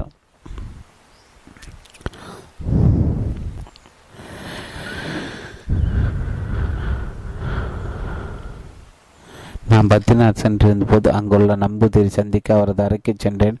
அவரது அறையில் இருந்த இந்த படத்தை பார்த்து ஆச்சரியமடைந்து அதை மெய்மறந்து பார்த்து கொண்டு இருந்தேன். இதை கவனித்த நம்பூதிரி இந்த படத்தை பற்றிய ரகசியத்தை இதுவரை யாரிடம் சொல்லவில்லை, இவனோ உங்களிடம் சொல்ல வேண்டும் என்று எனது உள் மனது சொல்கிறது என்று கூறிவிட்டு சொல்ல ஆரம்பித்தார். எனக்கு முன் இருந்த நம்பூதிரி ஓவியம் வரை தெரிந்தவர். ஒரு நாள் அதிகாலை அவரது கனவில் இந்த உருவம் தோன்றி இந்த கோவிலில் பத்ரி நாராயணாக நான் தான் இருக்கிறேன் என்று சொன்னவுடன் திடுக்கிட்டு எழுந்து விட்டார். நன்கு வரைய தெரிந்த அவர் உடனே இறைவனை தனக்கு காட்டிய உருவத்தை வரைய தொடங்கிவிட்டார். அன்று முதல் இந்த படத்தில் ஒரு தெய்வத்திற்கு பூஜை செய்துவிட்டு தான் பத்ரி நாராயண பூஜை செய்யும் வழக்கம் தொடர்ந்து நடைபெற்று வருகிறது என்று நம்பூதிரி கூறினார். ஸ்ரீ லாகிரி மகாசாயர் சொன்னது எவ்வளவு உண்மை என்பது அனுபவபூர்வமாக இப்போது புரிந்துவிட்டது. கிருஷ்ண பரமாத்மா தான் பாபாஜி என்று அவர் சொன்னது நிதர்சனமான உண்மையாகிவிட்டது. ரஜினிகாந்த் மூலம் தன்னை பற்றி இந்த உண்மை வெளிப்பட வேண்டும். அந்த உண்மை நான் எழுதும் இப்புத்தகத்தின் மூலம் வெளி உலகத்திற்கு தெரிய வேண்டும் என்பதுதான் பாபாஜியின் எண்ணமாக இருந்திருக்கிறது. ஏனென்றால் அந்த சமயத்தை இப்புத்தகம் எழுதும் எண்ணம் எனக்கு இல்லை. ஆனால் பாபாஜி மட்டும் அதை அறிந்திருக்கிறார். பாபாஜியின் இந்த அற்புத படத்தை எனக்கும் ஒன்றை கொடுத்து மன நிறைவு அருமையான உண்மையான விளக்கத்தை எனக்கு அளித்த நண்பர் ரஜினிகாந்தர் எப்படி நன்றி சொல்வது என்றே தெரியவில்லை. எல்லாம் பாபாஜியின் செயல் தவிர வேறென்ன? கலியுகத்தின் கடவுளாய் மகாவதார புருஷராய் திகழும் பாபாஜி எங்கும் நீக்குமரம் இருந்தவர். அவரது பெயரே ஒரு முறை உச்சரித்தாலே அவரது ஆன்மீக சக்தி நமக்குள் பாய்வது போல் இருக்கும். பாபாஜி அதிக மௌனமாக இருப்பார். அவரது மொழி மானம். இறைவனின் மொழியும் மானம்தானே. மானத்தினால் ஏற்படும் அதிர்வல்கள் அற்புதமானது. அதனால் தான் பலரால் மௌன விரதம் கடைபிடிக்கப்படுகிறது. பாபாஜி தன் பார்வையினாலே நமக்கு சொல்ல வேண்டியவற்றை சொல்லிவிடுவார். மௌனத்தின் வலிமை அதீதமானது என்பதை அவர் வலியுறுத்துவார். மௌனத்தின் மூலம்தானே தியானம் பிறக்கிறது, அன்பு தோன்றுகிறது, மனம் லேசாகிறது, காரண்யம் பிறக்கிறது, அற்புத உணர்வுகள் ஏற்படுகிற ஏற்படுத்துகிறது. அதிகம் பேசுவ ஆபத்தில் நம்முடைய பிரச்சனைகளை உருவாக்கத்தான் உதவும். அளவோடு பேசினால் அது நம்மை உணர்வதற்கு வடிவகுக்கும். இறைவனை அறிய அது ஒன்றே தான் உன்னதமான வழி. கிரியா என்ற அற்புத திருகுலை நமக்கு அளித்த கிருஷ்ணனாய் பத்தின நாராயணாய் திகழ்கின்ற மகா அவதார பாபாஜி வழி கட்டும் வழியை கடைபிடிப்பும். பாபாஜி காலத்தால் கட்டுப்படுத்த முடியாதவர், இயற்கைக்கும் இதிகாசத்திற்கும் அப்பாற்பட்டார் அப்பாற்பட்டவர் என்றால் காக்கும் கடலான பரம்பொருள் தானே அவர். பாபாஜியிடம் சரணடைவோம், நம்மை அவர் காத்திடுவார். உலகெங்கும் அமைதி நிலைவிட்டும், உயிர்குலத்திற்கு நிம்மதி கிடைக்கட்டும். பதிமூன்று பத்ரிநாத். பத்ரிநாத் இந்திய தீபத் எல்லையிலிருந்து ஒரு சில கிலோமீட்டர் தூரத்தில் இந்தியாவிற்குள் உள்ளது. கார்லால் மலையில் பதினாறாயிரத்தி இரநூத்தி நான்கு அடி மூவாயிரத்தி நானூற்றி பதினைஞ்சு மீட்டர் உயரத்தில் நாராய நாராயண மலைகளுக்கிடையில் அமைந்துள்ளது. இருபத்தி ஓராயிரத்தி முன்னூற்றி இருபது அடி உயரம் கொண்ட நீலகண்ட மலையின் உச்சி நிழல் இங்கே வளர்ந்திருக்கும். இங்கே அழகான அழகாந்தான் அடி ஓடுகிறது. வைஷ்ணவரின் நூற்றி எட்டு திவ்ய தேசங்கள் பத்ரிநாத் மிக முக்கியமான ஒன்றாகும். ஏப்ரல் முதல் நவம்பர் வரையிலான காலத்தில் சீதோஷ நிலை பொறுத்து ஆறு மாதங்கள் மட்டுமே இந்த ஊருக்கு மக்கள் அனுமதிக்கப்படுவார்கள். மற்ற ஆறு மாதங்களுக்கு கடும் பணி காரணமாக யாரையும் அனுமதிப்பதில்லை. ஒரு சில இராணுவத்தினர் மட்டுமே கோவிலை பாதுகாப்பார்கள். இங்கு வசிக்கும் மக்கள் இந்த ஆறு மாத காலங்களில் இதற்கு கீழே உள்ள சுமார் இருபத்தி நான்கு கிலோமீட்டர்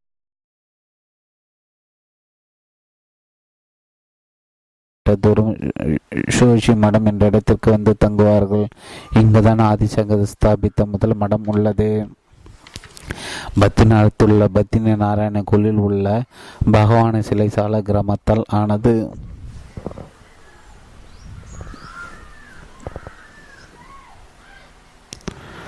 பத்ரிநாத்தில் உள்ள பத்ரி நாராயண கோயிலில் உள்ள பகவானின் சிலை சால கிராமத்தால் ஆனது. சுமார் மூன்று அடி உயரமுள்ள இந்த சிலையின் சிறப்பு என்னவென்றால் விஷ்ணு பகவான் தியான ரூபத்தில் அமைந்திருப்பதான். ஒன்பதாம் நூற்றாண்டில் ஆதிசங்கர ஆதிசங்கரால் இப்புனித தலமாக உருவாக்கப்பட்டது.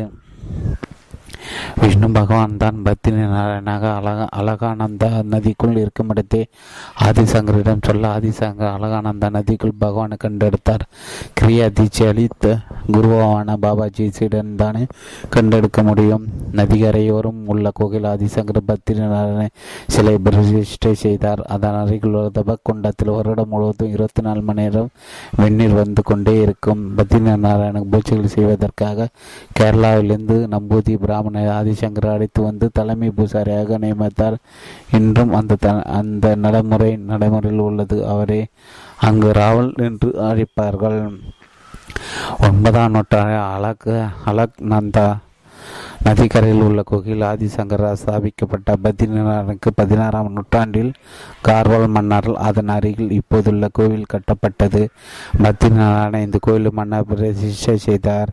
பத்ரிநாதின் முக்கியத்துவத்தை பற்றியும் அது தோன்றியது பற்றியும் புராணத்தில் இரண்டு கதைகள் சொல்லப்படுகின்றன. ஒன்று விஷ்ணு சம்பந்தப்பட்டது, மற்றொன்று சிவன் சம்பந்தப்பட்டது. ஒரு முனிவன் கோபத்தை தவிர்ப்பதற்காக விஷ்ணு பகவான் எல்லாவற்றையும் தொடர்ந்து எளிமையுடன் பத்ரிநாத் வந்து நீண்ட காலம் பத்மாசனத்தில் அமர்ந்து தியானம் செய்து வந்தார். அன்று முதல் அந்த பகுதி முழுவதையும் புனிதம் நிறைந்ததாக கருதி யோகிகள் தியானம் செய்ய அங்கு வர ஆரம்பித்தனர். ஒரு சமயம் சிவனம் பார்வதி பத்ரிநாத் தளத்தில் இருந்தபோது ஒரு சய ஒரு சிறு பையன் உருவில் மார்விடம் பூண்டு வந்த விஷ்ணு சப்தம் போட்டு அழுது அவர்களது தாவத்திற்கு இடையூறு செய்தார். பாரதி தேவி அச்சிறுவனை ஏன் அழுகிறாய் என்று கேட்டார். அச்சிறுவன் ஞானம் நான் தியானம் செய்வதற்கு இந்த பத்ரிநாத் எனக்கு வேண்டும் என்று கேட்டான். சிவன பார்வதி மார்விடத்தில் வந்திருப்பது ஸ்ரீராமன் நாராயணன் என தெரிந்து கொண்டு அந்த இடத்திலிருந்து கேதர்நாத்திற்கு சென்று விட்டார்கள். பத்ரிநாத் பகுதியில் பத்ரி காஷ்மம் பாபாஜி ஆசிரமம் என்று ஒன்று உள்ளது. அங்கு இருக்கும் விஷ்ணுவின் அம்சங்களான யோகிகள நரன் மற்றும் நாராயண ஆகியோர் பன்னெடுங்காலமாய் ஊர்குலத்தின் நன்மை கருதி அவர்களது பாவங்களை போக்க தண்டனை அவர்கள் ஏற்று வருவதாக ஸ்ரீமத் பாகவதம் சொல்கிறது. ஏராளமான புண்ணிய தலங்களில் விண்ணுலகிலும் மண்ணுலகிலும் இருக்கின்றன. ஆனால் பத்ரிநாத்தை போல் புனிதம் நிறைந்த தலம் வேறு எங்கும் கிடையாது என்று ஸ்கந்த புராணம் சொல்கிறது. பத்ரிநாத் பகுதி முழுவதும் மிகப்பெரிய ஆன்மீக புதில் நிறைந்தது என்று என பத்மா புராணம் புகழ்கிறது. பாட்டவர்கள் சொர்க்கத்தின் வாசலான சொர்க்கரோகனை அடைவதற்கு பத்ரிநாத் வழியாக தான் சென்றார்கள். அங்கிருந்து நான்கு கிலோமீட்டர் தூரத்தில் வடக்கில் உள்ள மானா என்னும் கிராமத்தை கடந்து சொர்க்கரோகிணியை அடைந்தார்கள். கார்லால் மலையின் மேற்கு உச்சியில் உள்ள சொர்க்கரோகிணியால் தான் பாண்டவர்கள் தங்கள் உயிரை திறந்தார்கள்.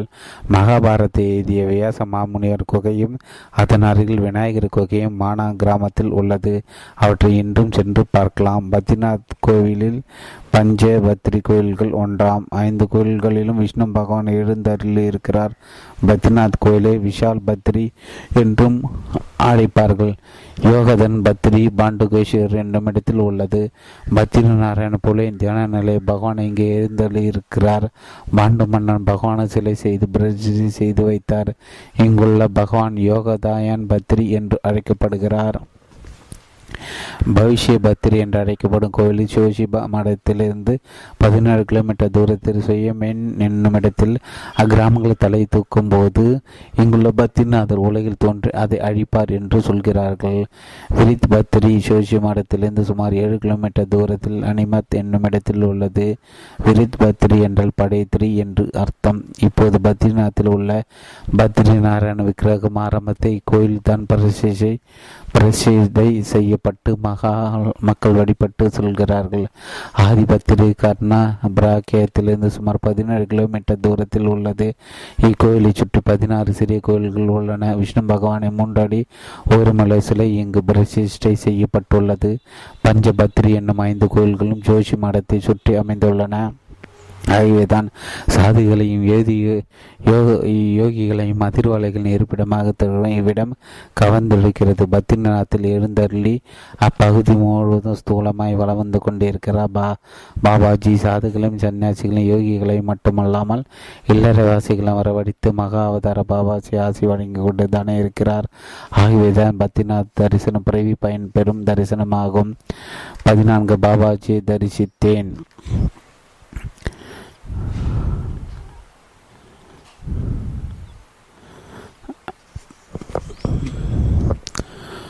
பதினான்கு பாபாஜியை தரிசித்தேன். இமயமலைக்கு இது எனது இரண்டாவது பயணம். பாபாஜியின் குறைக்கு எனது முதல் பயணம். மதுரையில் உள்ளது எனது இல்லத்தின் மாடியில் சிறிய தியான கோயில் ஒன்று அமைத்துள்ளேன். அங்கே உள்ள பாபாஜியின் உருவம் உருவாக்கப்பட்டதாக இருந்தாலும் என்னை பொறுத்தவரை அவர் அங்கே உண்மையாகவே வாழ்ந்து கொண்டிருக்கிறார். சில வருடங்கள் முன்பு பாபாஜியின் குறைக்கு செல்வதற்கு பயண ஏற்பாடுகள் செய்து வந்தபோது நான் தான் இங்கே இருக்கிறேன், ஏன் இவ்வளவு தூரம் அழைகிறாய் என்று பாபாஜி சொன்னவுடன் பயணத்தை நிறுத்திவிட்டேன். இனி அவர் எப்போது அழைக்கிறாரோ அப்போது எல்லாம் செல்லலாம் என்று முடிவு செய்துவிட்டேன். சமீபத்தில் சென்னையிலிருந்து ஒரு அன்பர் தொலைபேசியில் பேசினார். தாங்கள் இமயமலைக்கு செல்லும் போது என்னை கண்டிப்பாக அழைத்து செல்ல வேண்டும் என்று கேட்டுக்கொண்டார். நானே சிரித்து கொண்டே சொல்கிறேன் என்று சொன்னேன். தொலைபேசி வைத்து அடுத்தவனுடைய பாபாஜியின் கொள்கைக்கு சென்றால் என்ன என்ற எண்ணம் என்னுள் தீவிரமாக ஏற்பட்டது. அதுவும் தனியாக செல்ல வேண்டும் என்று முடிவு செய்தேன். பயண ஏற்பாடுகளை செய்துவிட்டு நண்பர் திரு ரஜினிகாந்திடம் நான் தனியாக பாபாஜி கொள்கைக்கு செல்ல ஏற்பாடு செய்திருப்பதை பற்றி சொன்னேன். இம்மாதிரி இடங்களுக்கு தனியாக செல்வது நல்லதான், பல அனுபவங்கள் ஏற்பட வாய்ப்பு கிடைக்கும்.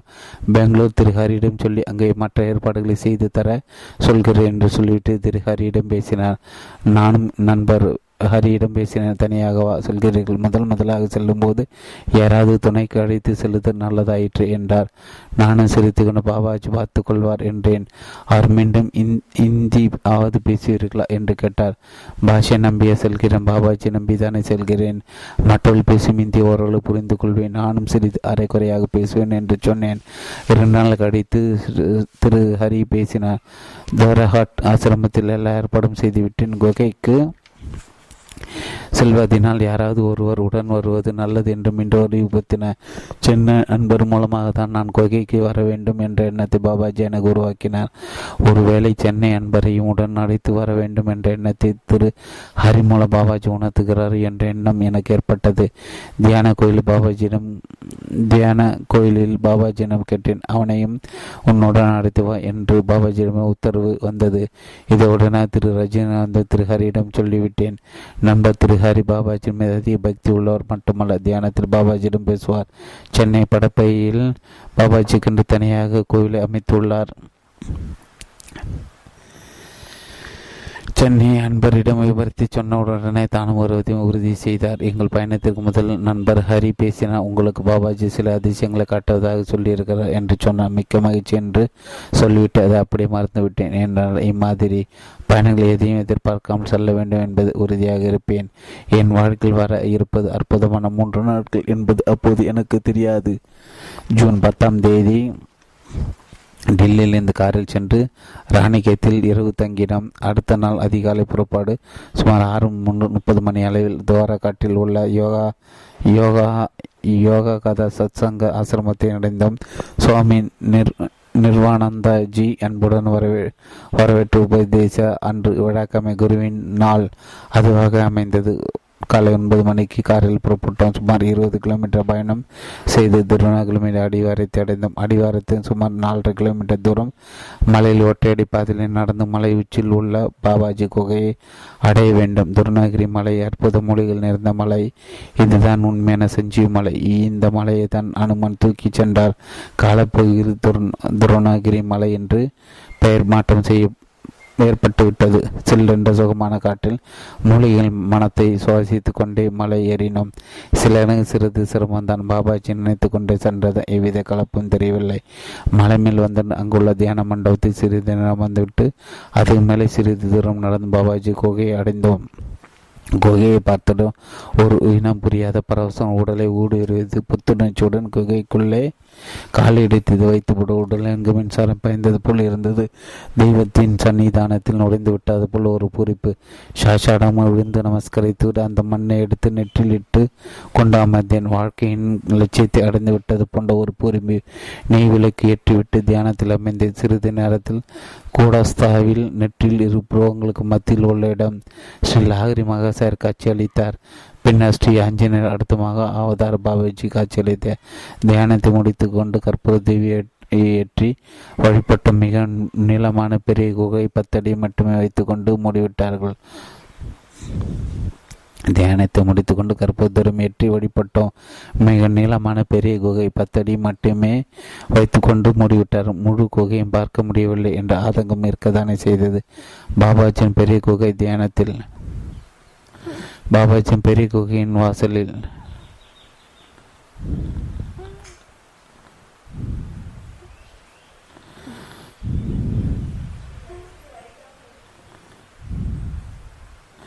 பாபாஜியின் பெரிய குகை நிவாசலில் பாபாஜியின் பெரிய குகை தியானத்தில்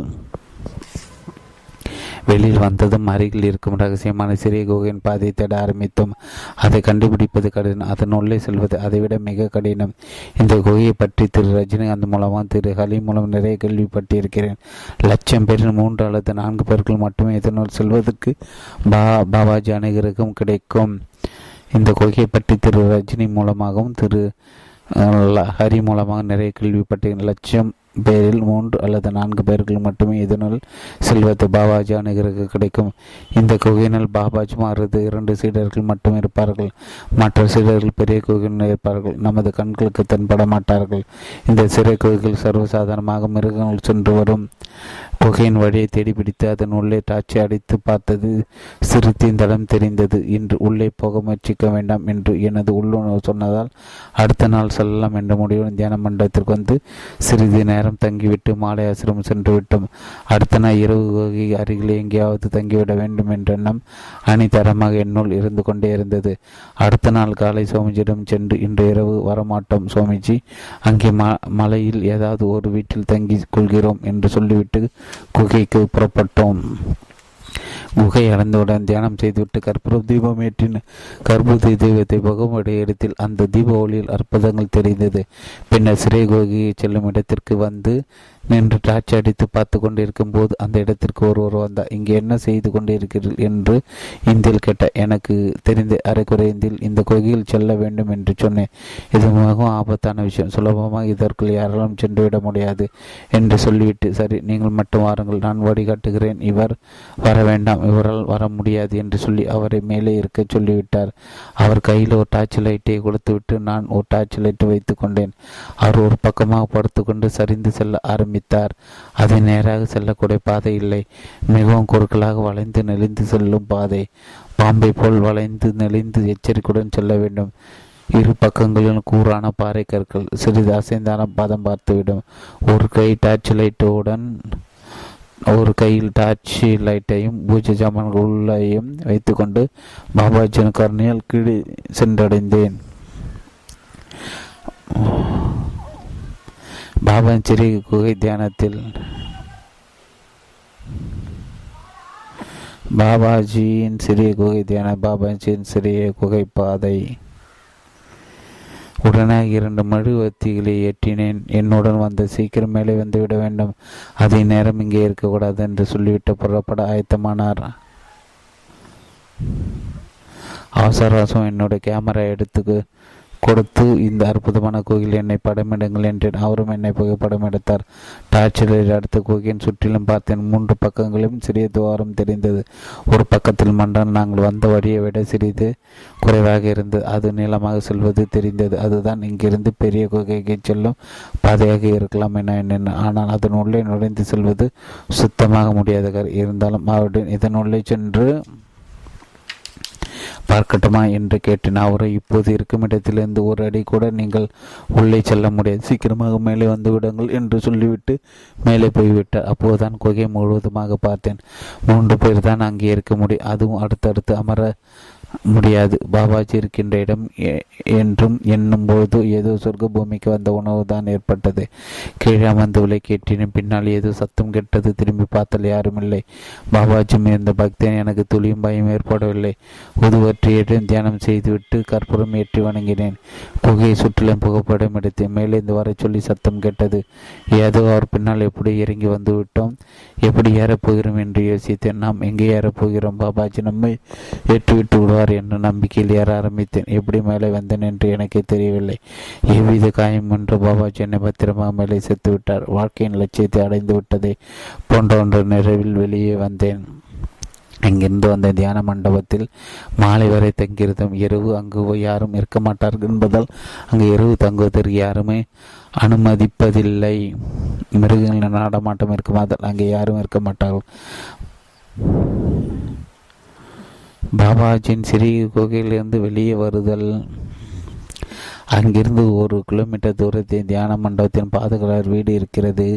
குகைக்கு யாராவது வருகிறார்கள் என்ற ஆசிரமத்தில் தகவல் வந்தால் மட்டுமே அவர் மேலே வந்து கதவை திறந்து வைப்பார். அவரிடம் நீங்கள் அருகில் தங்குவதற்கு ஏதாவது ஏற்பாடு செய்து கொடுக்க முடியுமா என்று கேட்டேன். அவரது வீட்டின் அருகில் சிறிய வீடு இருக்கிறது என்றும் அதில் தங்க ஏற்பாடு செய்து தருகிறேன் என்றும் சொல்லி அழைத்து சென்றார். அந்த சிறிய வீட்டில் தங்க வைத்து இரவு உணவையும் தயார் செய்து கொடுத்தார். நான் தனியாக ஒரு சிறிய அறையில் படுத்து கொண்டேன். வெளியில் நல்ல குளிர்காற்று வீசி கொண்டிருந்தது. நல்ல இருட்டு, துக்கம் வரவில்லை. பாபாஜி நினைத்து கொண்டே இருந்த சிறிது நேரம் கிடைத்து இளம் மஞ்சள் நேரத்தில் ஒரு ஒளி உள்ளே வர ஆரம்பித்தது. உடனே என் அருகில் இருந்த டார்ச் லைட்டு எடுத்து பார்த்தேன். அது அணைக்கப்பட்டு தான் இருந்தது. ஒளி அரை முழுவதும் வியாபித்தது. சற்றென்று எழுந்து அமர்ந்தேன். கருணை உள்ளங்கொண்ட பாபாஜி ஒளியாய் வந்து காட்சி தருகிறார் என்பதை உணர்ந்தேன். மெய் மறந்து வணங்கினேன். என்னை அறியாமல் என் கண்கள் மூடியது. பெரிய குகையின் தடுப்பு கப்பால் உள்ள குகை முழுவதுமாய் தெரிய ஆரம்பித்தது. சினிமா திரையில் தெரிவது போல எனது கூடஸ்தா கூடஸ்தாவில் குகை நீளமாக செல்வது தெரிந்தது. கடைசுவரை குகை பார்த்து முடித்தோடு என் கண்கள் லேசாக திறந்தன. ஒல்லி வெள்ளம் சிறிது சிறிதாக குறைய ஆரம்பித்து முற்றிலுமாக மறைந்தது. பரவச நிலை என்னுள்ளே முழுவதுமாக இருந்தது. முழு குகையை பார்க்க முடியவில்லை என்ற எனது ஆதங்கத்தை தெரிந்து கொண்ட பாபாஜி ஒளி வெள்ளமாய் காட்சியும் அழுத்து முழு குகையும் காண்பித்து விட்டார். இவரது கருணை என்னவென்று சொல்வது. எப்போது ஒருங்கினேன் என்பது எனக்கு தெரியாது. காலை சீக்கிரம் கண் விடுத்து விட்டேன். காலை ஆறு மணிக்கெல்லாம் குகையை நோக்கி புறப்பட்டு விட்டேன். குகை அருகில் நெருங்கும் போது ஒரு அற்புத நறுமணம் வந்தது. சித்தர்கள் இருக்கும் இடத்தில் நறுமணம் வீசும் என்பதை எனது அனுபவத்தில் உணர்ந்திருக்கிறேன். ஆனால் இந்த நறுமணம் இதுவரை அனுபவித்திராத உணர்ந்திராத தெய்வீக நறுமணமாய் இருந்தது. குகையை கதை திறந்தவுடன் நறுமணம் அதிகமாக வீசியது. என்னுடன் வந்த அன்பரும் அந்த அற்புத நறுமணத்தை உணர்ந்தார். குகைக்குள்ளே சென்றவுடன் அந்த தெய்வீக நறுமணத்தின் மீதந்தோம் என்று தான் சொல்ல வேண்டாம். முதல் இரண்டு நாட்கள் இந்த அனுபவம் எங்களுக்கு கிடைக்கவில்லை. உள்ளே அமர்ந்தவுடன் பாபாஜி இங்கே இருக்கிறார், பூஜை நடத்தி இருக்கிறார் என்று அன்பரிடம் சொன்னேன். அப்படியே குகை நிறத்து பக்கம் மூளை பார்த்தேன். அங்கு ஏதோ இருப்பது தெரிந்தது. எழுந்து சென்று அதை எடுத்து பார்த்தேன். அது அன்பர் எடுத்து வந்த நெய் நெய் பாக்கெட். இதை எங்கே வைத்து விட்டு சென்றீர்கள் என்று அவரிடம் கேட்டேன். கதுவாரிகள் மேலே உள்ள தட்டில் தான் வைத்து விட்டு வந்தேன் என்றார். ஒரே ஆச்சரியமாய் எங்களோடு தான் பாதுகாவலர் குகையை மூடிவிட்டு வந்தார். காலையில் எங்களுடன் வந்து தான் திறந்தார். அவை யாரும் வந்திருக்க முடியாது. குகை கதவில் இரும்புவாலை அடைக்கப்பட்டுள்ளது என்று ஒரு சிறு பிராணியும் கூட உள்ளே வந்திருக்க முடியாது. அவர் பாக்கெட்டை வைத்த இடம் வேறு, இப்போது இருந்த இடம் வேறு. அது மட்டுமல்ல, அந்த பாக்கெட்டிலிருந்து சிறு தளவை நெய்யை தான் விலைக்கிற்கு உபயோகப்படுத்தும். மீது முழுவதுமாக அப்படியே இருந்தது. ஆனால் இப்போது சிறு தளவை மீதம் இருக்கிறது. ஆம், பாபாஜி ஆறு சீடுகள் நடத்தி பூஜையில் இந்த நெய்யை உபயோகப்படுத்தி இருக்கிறார்கள். இதை அவரிடம் சொன்னதும் மகிழ்ச்சி நிலைக்கை போய்விட்டார். நெய்யை மீண்டும் இருந்த இடத்தில் வைத்து விட்டேன். மெழுகுவர்த்தியும் ஊதுவர்த்தியையும் ஏற்றி தியானத்தில் அமைந்தேன். நேற்றிலிருந்து நடைபெற்ற நிகழ்ச்சி தாக்கத்தில் மெய் மறந்த தியானம் கிடைத்தது. எவ்வளவு நேரமானது என்று தெரியவில்லை. கண்களை திறந்து எதிரில் மேல் நோக்கிய பார் என்று உள்ளுணர்வு சொல்வது போல் இருந்த கண்கள் வெடித்துடன் அதிர்ந்து போய்விட்டேன். கோயின் வலது பக்க மூலையின் மேல் பாபாஜியின் முகம் அழகாய் தெரிந்தது.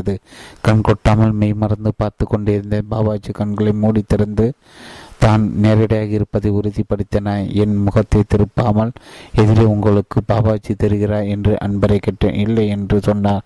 உடனே அருகில் இந்த கேமரா எடுத்து படம் பிடித்தேன். பாபாஜி அதில் விழவில்லை. மீண்டும் பார்த்தபோது அவர் அங்கே இல்லை.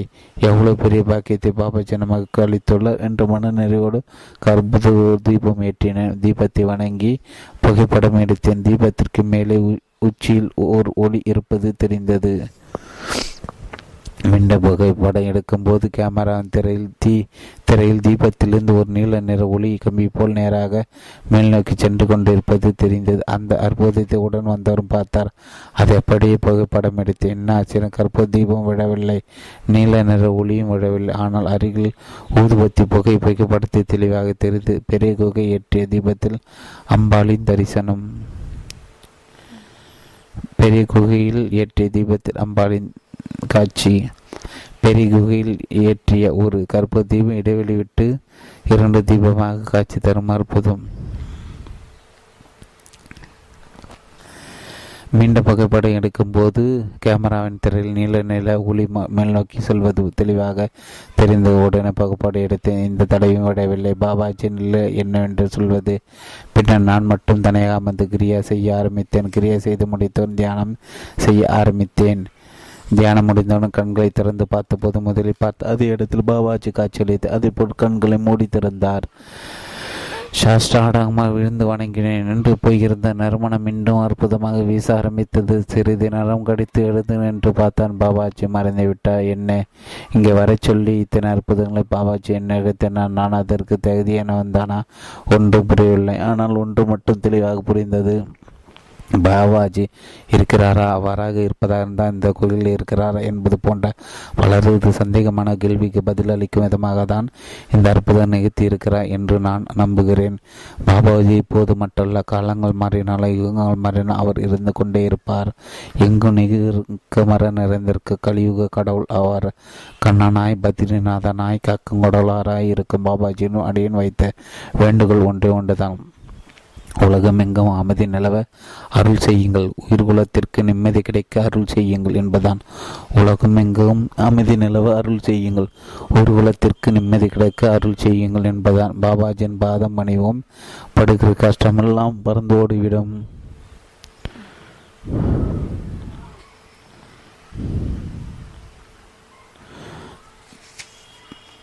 பதினைந்து அன்பும் ஞானத்தை ஞானத்தை அடைய அன்பு மிக முக்கியமானது என்று பாபாஜி சொல்வார். அதே லா ஸ்ரீ லாகிரி மகாசாயரும் ஸ்ரீ யுக்தேஸ்வரரும் பரமஹம்ச யோகானந்தர் வலியுறுத்தினார்கள். எல்லா ஞானிகளையும் யோகிகளும் அன்பு செலுத்த வேண்டும் என்பதை முக்கியமான கருத்தாக எடுத்துரைப்பார்கள். ஏனென்றால் அவர்கள் எல்லாம் அன்பில் கடவுளை பார்த்தவர்கள். கிருஷ்ண பரமாத்மன் ஆதார தத்துவமே அன்புதான். அன்பினால் மட்டும் வாழ்வை கற்றுக்கொள்ள முடியும். ரத்தம் நரம்புகள் வழியாக தடையின்றி பாய்வது போல் அன்பு உடல் எங்கும் பாய வேண்டும். ஏனென்றால் அதுவே வாழ்வின் சாறு. நமக்கு அன்பை அன்பு செலுத்தி கொண்டால் அதை பிறர் மீது செலுத்த உறுதுணையாக இருக்கும். மற்றவர் மீண்டும் அன்பு செலுத்தும் போது அது நமக்கே பரிசாக திரும்ப கிடைக்கும். வெறுப்பை கட்டினா வெறுப்பு தானே திரும்ப கிடைக்கும். தண்ணீரை தன் நீரை கஞ்சமின்றி வஞ்சமின்றி ஆறு கடலுக்கு அனுப்புவது போல் அன்பை மற்றொரு மனப்பூர்வமாக செலுத்தும் போது அதற்குள் நமக்குள் நிரம்பி வடியும். உங்கள் மீது உங்களுக்கு அன்பு இருக்குமானால் சகல உயிர்களையும் நேசிப்பீர்கள். அன்பு செலுத்துவதற்கு கருப்பட வேண்டாம், கணக்கு பார்க்க வேண்டாம். ஏனென்றால் எப்படி அளக்கிறீர்களோ அப்படியே அளக்கப்படுவீர்கள். ஆறு பலவாறாக பிரிந்து இறுதி கடலை அடைவது போல் அன்பு பல வழி தடங்களை பலரிடமும் சென்று இறுதியாக அனைவருக்கும் நிம்மதி மகிழ்ச்சியும் தருகிறது. தாய் குழந்தையிடம் காட்டும் அன்பு, கணவன் மனைவியிடம் காட்டும் அன்பு, காதலன் காதலியிடம் காட்டும் அன்பு, சகோதரன் சகோதரியிடம் காட்டும் அன்பு, நண்பர் நண்பர்கள் பரிமாறிக்கொள்ளும் அன்பு, இப்படி பல பரிணாமங்கள். அன்பு தன் சக்தியை செலுத்தி கொண்டு தானே இருக்கிறது. குடும்பத்தில் அளவு சண்டைச்சொரு இருந்தாலும் அன்பினால் மட்டும்தானே அவற்றை தீர்த்து வைக்க முடிகிறது. அன்பிற்கு வயது வித்தியாசம் இல்லை. இது மனம் சம்பந்தப்பட்டது, ஆத்மா சம்பந்தப்பட்டது. இறைந்தையும் தட்டி எடுப்பி இறைவனை சந்திக்க வைக்கும் சக்தி அன்பிற்கு மட்டுமே உண்டு. இறைவனிடத்தில் செலுத்தும் பக்தியை கூட ஒருவித அன்பு தான். மீரான் பக்தி தானே கண்ணன் மீது அன்பாக மாறியது. பக்தியையும் அன்பு இரு தராசு தட்டுக்களை வைத்தால் முள் நடுநிலையாக இருக்கும். என்றால் இரண்டுமே ஒன்று தான். அன்பு அற்புதங்கள் செய்ய வல்லது. அது ஒரு ஆக்கப்பூர்வமான சக்தி. ஒவ்வொரு அசைவிற்கும் ஒவ்வொரு காலடிக்கும் அது வழிகாட்டிய நிற்கு. அன்பினால் மட்டும் அனைவரின் இதயத்திலும் இடம் பிடிக்க முடியும். அதன் மூலம் ஆண்டவனை உங்கள் இதயத்தில் குடிவைக்க முடியும். ஆம், அன்பே தான் கடவுள். அத்தியாயம் பதினாறு. விதியை மதியும். விதியை மதியால் வெல்லலாம் என்ற ஒரு பழமொழி உண்டு. விதியை மதியால் வெல்வதற்கு விதி இருக்க வேண்டும் என்று சிலர் சொல்வார்கள். விதியை மதியால் வெல்ல முடியாது என்று சிலர் சொல்வார்கள். பலகாலமாக இந்த பழமொழி விவாதத்திற்கு ஒரு பழமொழியாக இருந்து வருகிறது. விதி என்பதற்கு சரியான விளக்கத்தை யாரும் சொல் சொல்வதில்லை.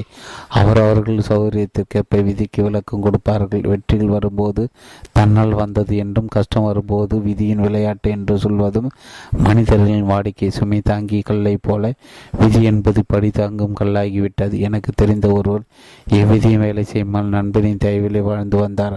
அவரது மனைவியும் அவரை ஒன்றும் சொல்வதில்லை. கல்யாண வயதில் குழந்தைகளும் இருந்தார்கள். அவரோ எதை பற்றி கோலப்படாமல் வாழ்ந்து வந்தார். வாழ்க்கை இப்படி சென்று கொண்டிருக்கும் போது பலர் இவரை கேலியாக பேச ஆரம்பித்தார்கள். வேலை எதுவும் செய்யாமல் பொறுப்பில்லாமல் இருப்பது குறித்து வெளிப்படையாக பேச ஆரம்பித்தார். அவரை விட அவரது நண்பருக்கு இது வேதனையாக இருந்தது. நண்பர் வேலை கொடுக்க தயாராக இருந்த போதிலும் அவர் உடலை வருத்தி கொள்ள தயாராக இல்லை. இவரை எப்படியாவது ஒரு பொறுப்புள்ளவனாக மாற்ற வேண்டும் என்கின்ற நல்ல எண்ணத்தின் நண்பர் ஒரு நாள் இவருக்கு ரோஷம் வரும்படியாக சில வார்த்தைகளை மற்றவர்கள் இருக்கும்போது பேசிவிட்டார். நண்பர் எதிர்பார்ப்படி இவரும் ரோஷப்பட்டு வேகமாக இழந்து போய்விட்டார். நேராக வீட்டுக்கு சென்று மனைவிடம் நடந்து சொன்னார். இவர்கள் முன்னால் தான் ஜெயித்து காட்ட வேண்டும் என்று சொல்லி மனைவி நகைகளை வாங்கி அவற்றை அடகு வைத்து இதாக ஒரு தொழிலை தொடங்கினார். நண்பருக்கு மகிழ்ச்சி, மற்றவர்களெல்லாம் அதிர்ச்சி. திடீரென்று இவர் வைத்திருந்த பொருள்களின் விலை பல மடங்கு உயர்ந்தது. நல்ல லாபம் கிடைத்து கடை பெரிதாக்கின, வியாபாரத்தையும் பெருக்கினார். எல்லாம் தன் புத்திசாலித்தனத்தின வந்தது என்று எண்ணினார். தனக்கு உதவி செய்து வந்த நண்பர் பார்க்க கூட சொல்வதில்லை. ஆரம்பத்தில் இவரை கேலியாய் செய்த மற்ற நண்பர் இவரிடம் தேடி வந்து புகழ ஆரம்பித்தார். இவர் இருவரும் அவர்களிடம் நண்பரை பற்றி அலட்சியமாக பேச ஆரம்பித்தார். ஏதோ அவரிடம் பணம் இருக்கிறது என்று திரும்பியிலே அன்றைக்கு அப்படி பேசினானே, இப்போது என்னை பற்றி என்ன சொல்கிறான்? புத்திசாலித்தனமாய் தொழில் செய்தால் எவ்வளோ வேண்டுமானால் சம்பாதிக்கலாம். நீங்களும் அவனை சுற்றி வெட்டி பொழுது போக்காமல் பழைக்கின்ற வழி பாருங்கள் என்று பார்த்தாவது புத்திசாலித்தனமாக நடந்து கொள்ளுங்கள் என்று அகங்காரத்துடன் பேசினார்.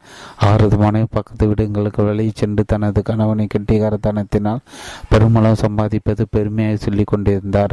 அவரை தேடி பலர் வந்து புகழ்ந்து பேச பேச அவருக்கு அளவு கடந்த கர்வம் வந்துவிட்டது. எல்லாரும் அலட்சியமாக பேச ஆரம்பித்து விட்டார். காலச்சக்கரம் சுன்று கொண்டே தான் இருக்கும். தன் கைவசம் உள்ள பணத்தோடு வங்கியில் கடன் வாங்கி அத்தனை பணத்திற்கு பொருள்களை வாங்கி இருப்பு வைத்தார். அவர் கொள்முதல் செய்த விலைகள் எல்லாம் அதிகமாக இருக்கும்போது ஏன் இப்படி அதிகமான விலைக்கு பொருள்களை வாங்கி இருப்பு வைக்கிறார் என்று கேட்டவர்கள், எப்படி வியாபாரம் செய்ய வேண்டும் என்பது எனக்கு தெரியும், உங்கள் வேலையை பாருங்கள் என்று சொல்லிவிட்டார். பத்து நாட்கள் அவர் இருப்பு வைத்திருந்த பொருட்களின் விலை தலைகீழாக குறைந்துவிட்டது. பெருத்த நஷ்டம் ஏற்பட்டது. மற்ற நண்பர்களால் நீ வியாபாரத்தை கட்டிக்காரன் ஆயிற்று, எப்படி இவ்வாறு ஆயிற்று என்று கிண்டலாக கேட்டார்கள். எல்லாம் என் தலைவிதி என்று அவர் புலம்பினார். அவரது மனைவி வெளியில் எங்கும் செல்லாமல் வீட்டுக்குள்ளே இருந்தார். பக்கத்து வீட்டு பெண்களோ அவர் தேடி வந்து விசாரிக்க ஆரம்பித்தார்கள். உன் கணவருக்கு வியாபாரத்தில் பெரிய நஷ்டமாமே, உண்மையா என்று எதுவும் தெரியாது போல் கேட்டார்கள். என்ன செய்வது, எல்லாம் விதிதான், கிரகம் செய்கிற வேலை என்று புலம்பினார் அந்த பெண். எல்லாமே தனது கணவனின் கண்டிகாரத்தனத்தில் நடந்து என்று தேடி போய் பெருமை பேசிய அந்த பெண் நஷ்டம் வந்தவுடன் விதியின் மீது படி போடுகிறார். அதையே தான் அவரது கணவனும் செய்தார். இவர்கள் மட்டுமல்ல, பெரும்பாலானவர்கள் நல்லது நடக்கும்போது தங்களால் நடந்தது என்றும் கெட்டது நடக்கும்போது விதி செய்த சதி என்றும் சொல்கிறார்கள். ஆகவேதான் விதி என்பது படி தாங்கும் கல்லாகிவிட்டது என்று ஆரம்பத்தில் சொன்னேன்.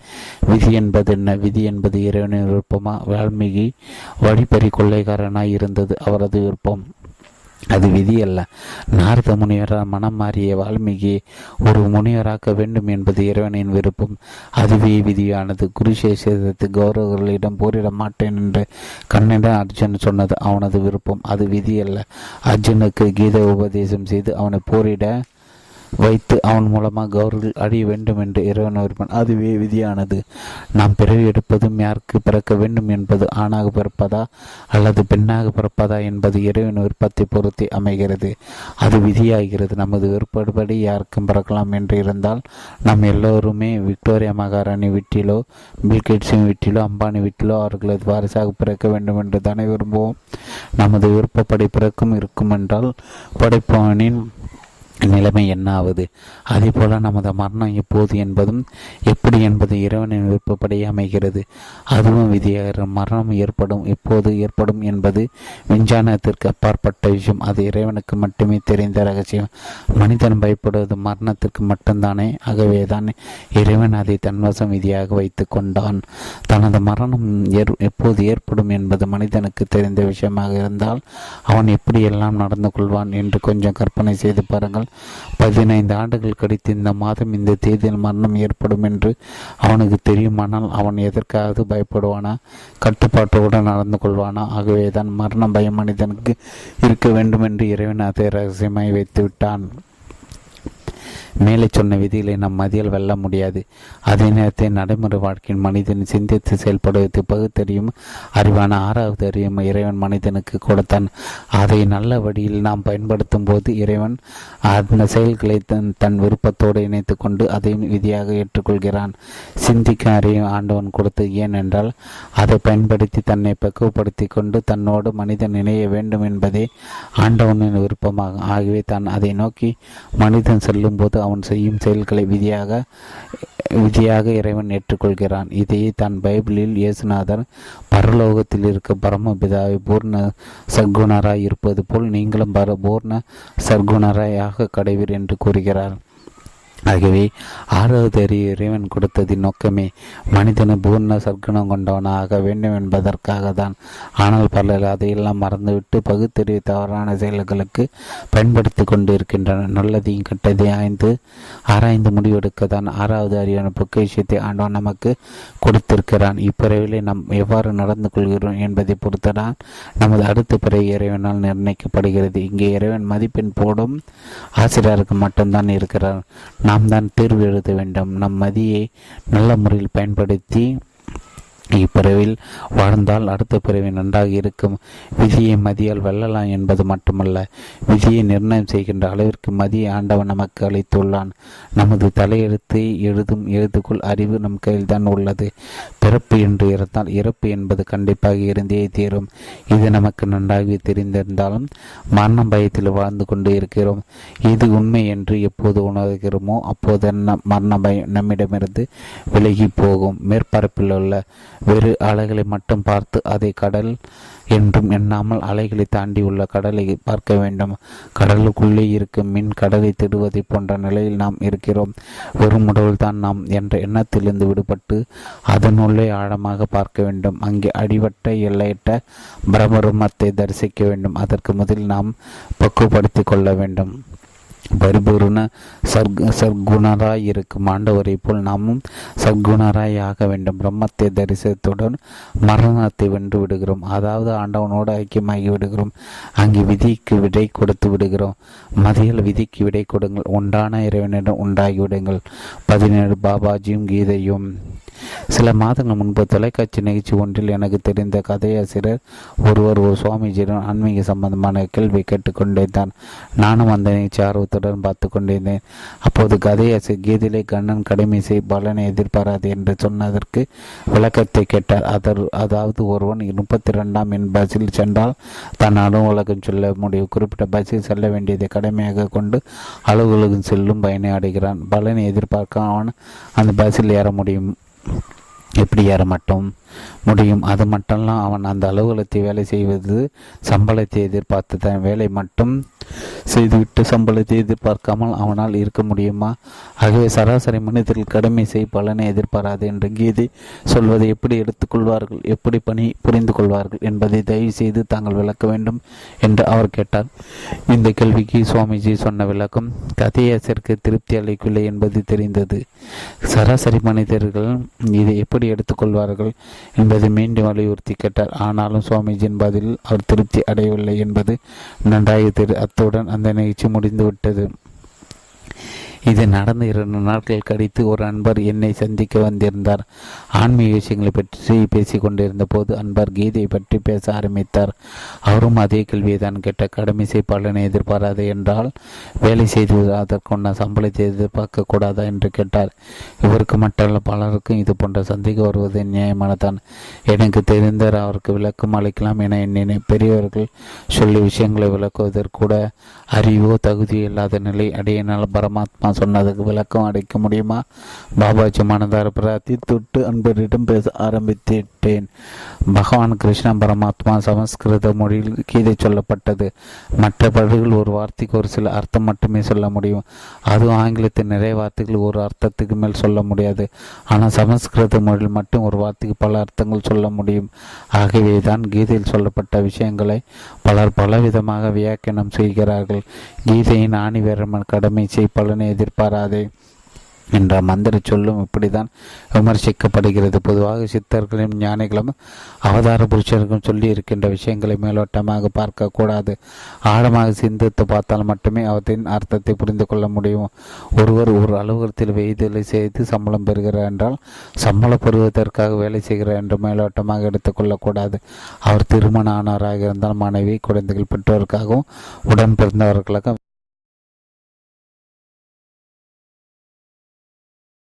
வேலை செய்து சம்பாதிக்கின்றார். இங்கே தன்னை நம்பியுள்ள குடும்பத்தாரை காப்பாற்ற வேண்டும் என்கிற கடமை மட்டுமே இருக்கிறது. அங்கே பலனை எதிர்பார்க்க முடியாது. வால்மீகி முனிவர் ஆரம்பத்தில் ஒரு வழிப்பறி கொள்ளைக்காரனாக தான் இருந்தார்.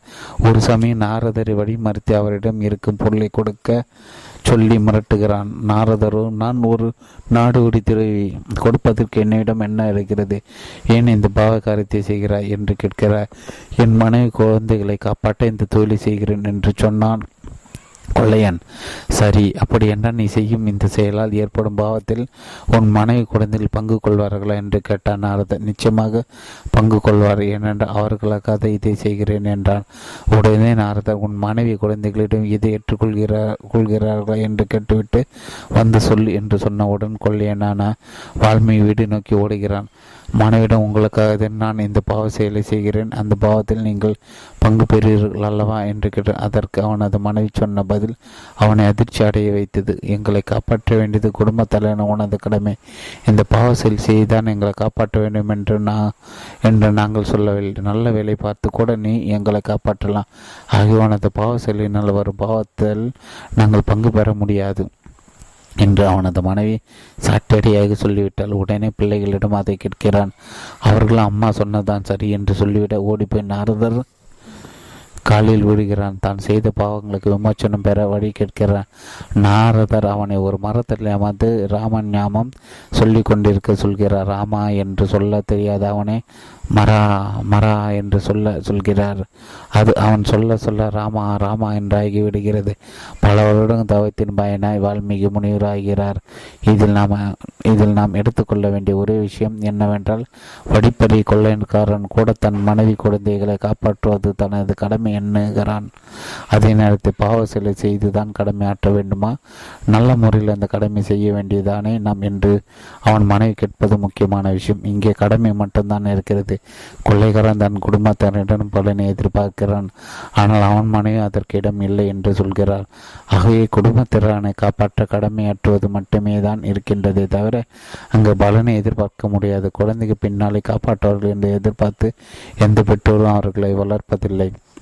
அதை அவர்கள் கடமையாக கருதியே செய்கிறார்கள். திருமணமாக அதர் பெற்றோர்களை காப்பது தங்களது கடமை திருமணம் வரையிலாவது என்று எண்ணி பணியாற்றுகிறார்கள். அங்கேயும் பலன் என்ற கேள்வி எழவில்லை.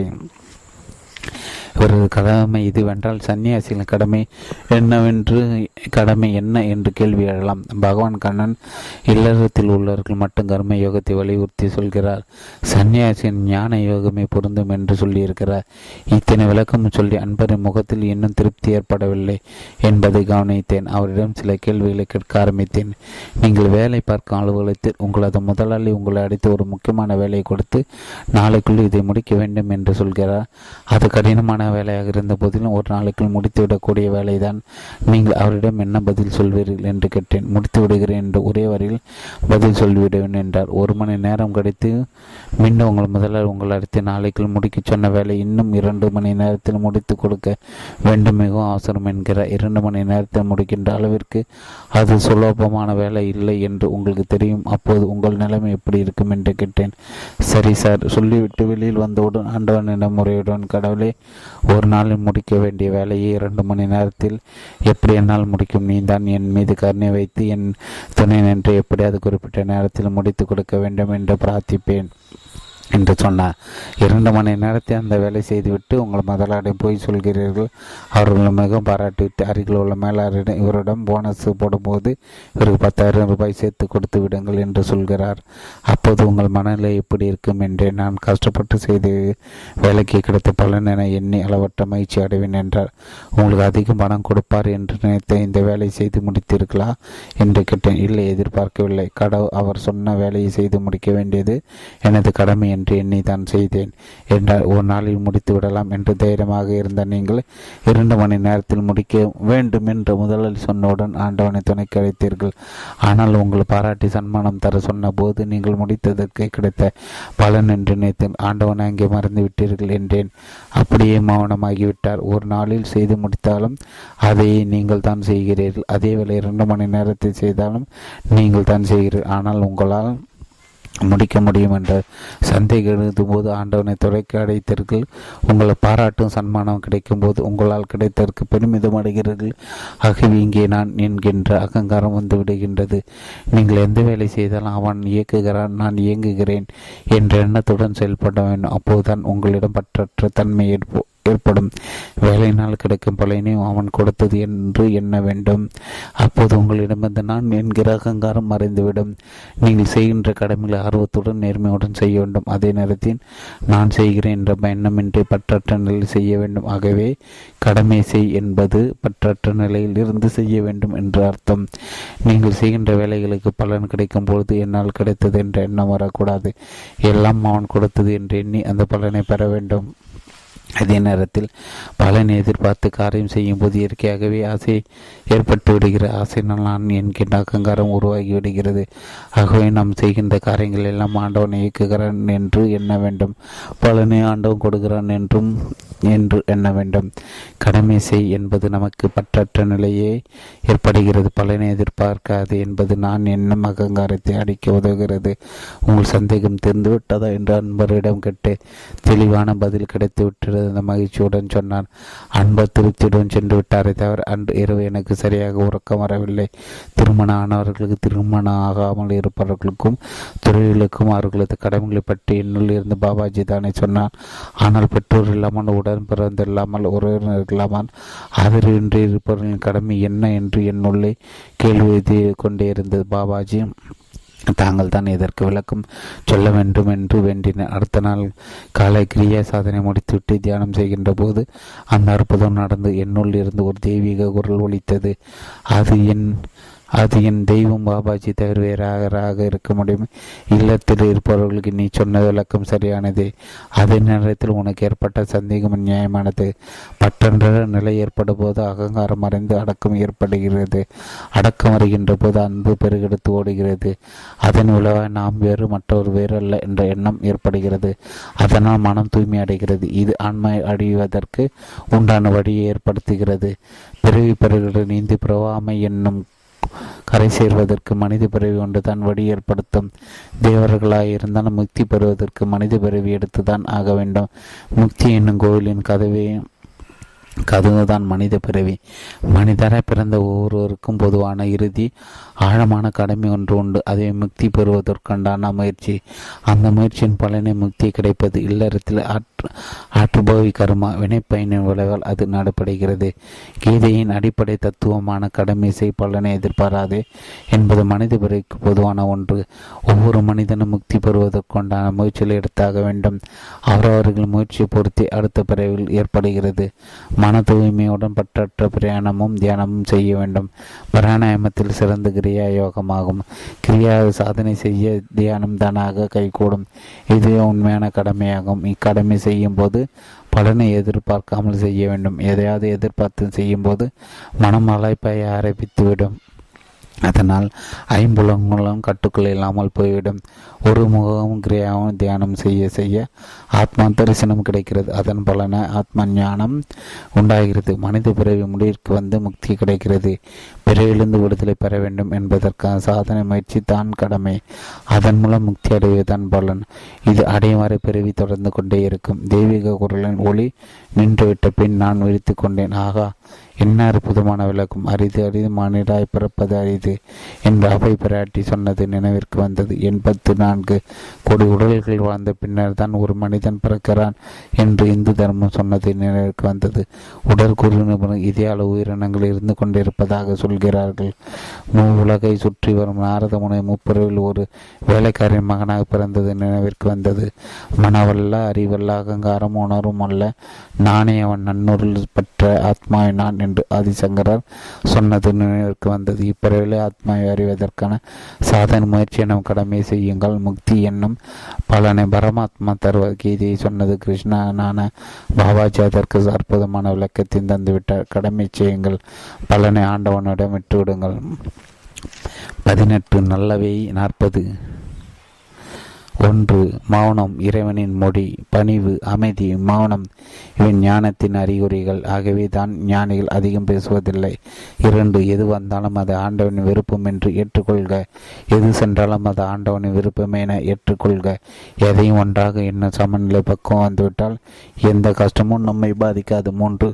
நான் என்ற அகங்காரத்திலிருந்து நீங்கள் விடுபட்டுவிட்டால் உங்கள் மனம் தூய்மை அடைகிறது. அதன் மூலம் மேலான மெய் அறிவை, இறை உணர்வை உணர்வதற்கு தயாராகிறீர்கள். நான்கு. தோல்வி ஒன்றும் வெற்றியின் வெற்றிப்படியாகும். அதே போல் நாம் செய்யும் தவறுகளும் வாழ்க்கையை திருத்திக் கொள்ளும் படிக்கட்டாகும். ஐந்து. தினமும் உறங்க செல்லும் முன் அன்று நடந்த நிகழ்ச்சியில் ஒரு முறை நினைத்து பாருங்கள். தவறு செய்தான் ஆண்டவனிடம் மன்னிப்பு கேளுங்கள். நல்லது செய்தால் அதன் பலனை ஆண்டவனுக்கு அர்ப்பணித்து விடுங்கள். இது உங்களை நீங்களே ஆத்மா பரிசோதனை செய்வதாகும். ஆறு. உண்மையான அன்பு என்பது கொடுப்பது மட்டுமே. அங்கு வியாபாரமோ பரிமாற்றமோ கிடையாது. ஏழு. தவறு செய்யாத மனிதனே இல்லை. செய்து தவறித்து உணராத மனிதனே இல்லை. எட்டு. தியானம் செய்யுங்கள். அது சீக்கிரமே உங்களை எல்லா விதமான துக்கத்திலிருந்து விடுபட வைக்கும். ஒன்பது. மலைகளில் மலைவாழ் மக்கள் மக்கள் பலர் வாடுகிறார்கள். அவர்களால் கடவுள் தரிசனம் கிட்டிவிட்டதா என்றால் இல்லை. ஆகவே ஞானத்தை அசைவற்ற மலையிடமிருந்து தெரிந்து கொள்வதை விட ஒரு ஆத்ம ஞானியிடமிருந்து, அதாவது குருவிடமிருந்து தெரிந்து கொள்வதுதான் மிகவும் நல்லது. பத்து. சதையும் எலும்பும் கூடிய கட்டான உடல்தான் நீ என்று எண்ணிவிடாதே. அது ஒரு துன்ப கூடை தவறு வேறென்று. பதினொன்று, தன்னை அறிந்தால் மரணத்தை அறிகிறான். அவன் கட்டளையிட்டால் தான் மரணம் அவனிடம் நெருங்க முடியும். பனிரெண்டு, நம்பிக்கையாலும் பக்தியாலும் மட்டும் தெய்வீக காட்சிகள் காணும் நிலை கிடைக்கும். பதிமூன்று, மனம் சஞ்சலப்பட்டு அலைமோதும் வரையில் அதில் ஆத்மாவின் தெளிவான பிம்பத்தை காண முடியாது. ஆகவே அமைதியை நாடுங்கள். பதினான்கு, அகத்தில் இருக்கும் ஆண்டவனை அறிந்தால்தான் அவனை அவரை புறத்திலும் காண முடியும். பதினைந்து, மன சுத்தமாய் இருந்தால் அது இறைவன் தான் குடியிருக்கும் கோயிலாக ஏற்றுக்கொள்கிறான். பதினாறு, இன்பம் வரும்போது அதனால் கிடைக்கும் பலன்களை ஆண்டவனுக்கு அர்ப்பணித்து விட்டால் துன்பம் வருவது அந்த பாரத்தை அவனை தாங்கிக் கொள்வான். பதினேழு, இறந்த பெண்ணை எதுவும் கூட வராது, நம் செய்த புண்ணிய பாவம் மட்டுமே கூட வரும். பதினெட்டு, வாழ்க்கையில் வளர்ச்சி வரும்போது அடக்கமும் வளர வேண்டும், இல்லையெனில் தூக்கி வடித்து பேசியவர்கள் எல்லாம் சிறு சறுக்கும் வந்தாலும் கீழே தூக்கி போட்டு விடுவார்கள். பத்தொன்பது, சொந்தமோ பந்தமோ சொல்வமோ எதுவும் சாஸ்வாதம் கிடையாது, இறைவனை திருவடியே சாஸ்வாதம். இரண்டு இருபது, பிறவாமை வேண்டும், ஒரு வேளை மீண்டும் பிறந்தால் உன்னை மறவாமை வேண்டும் என்று ஈசனிடம் வேண்டுங்கள்.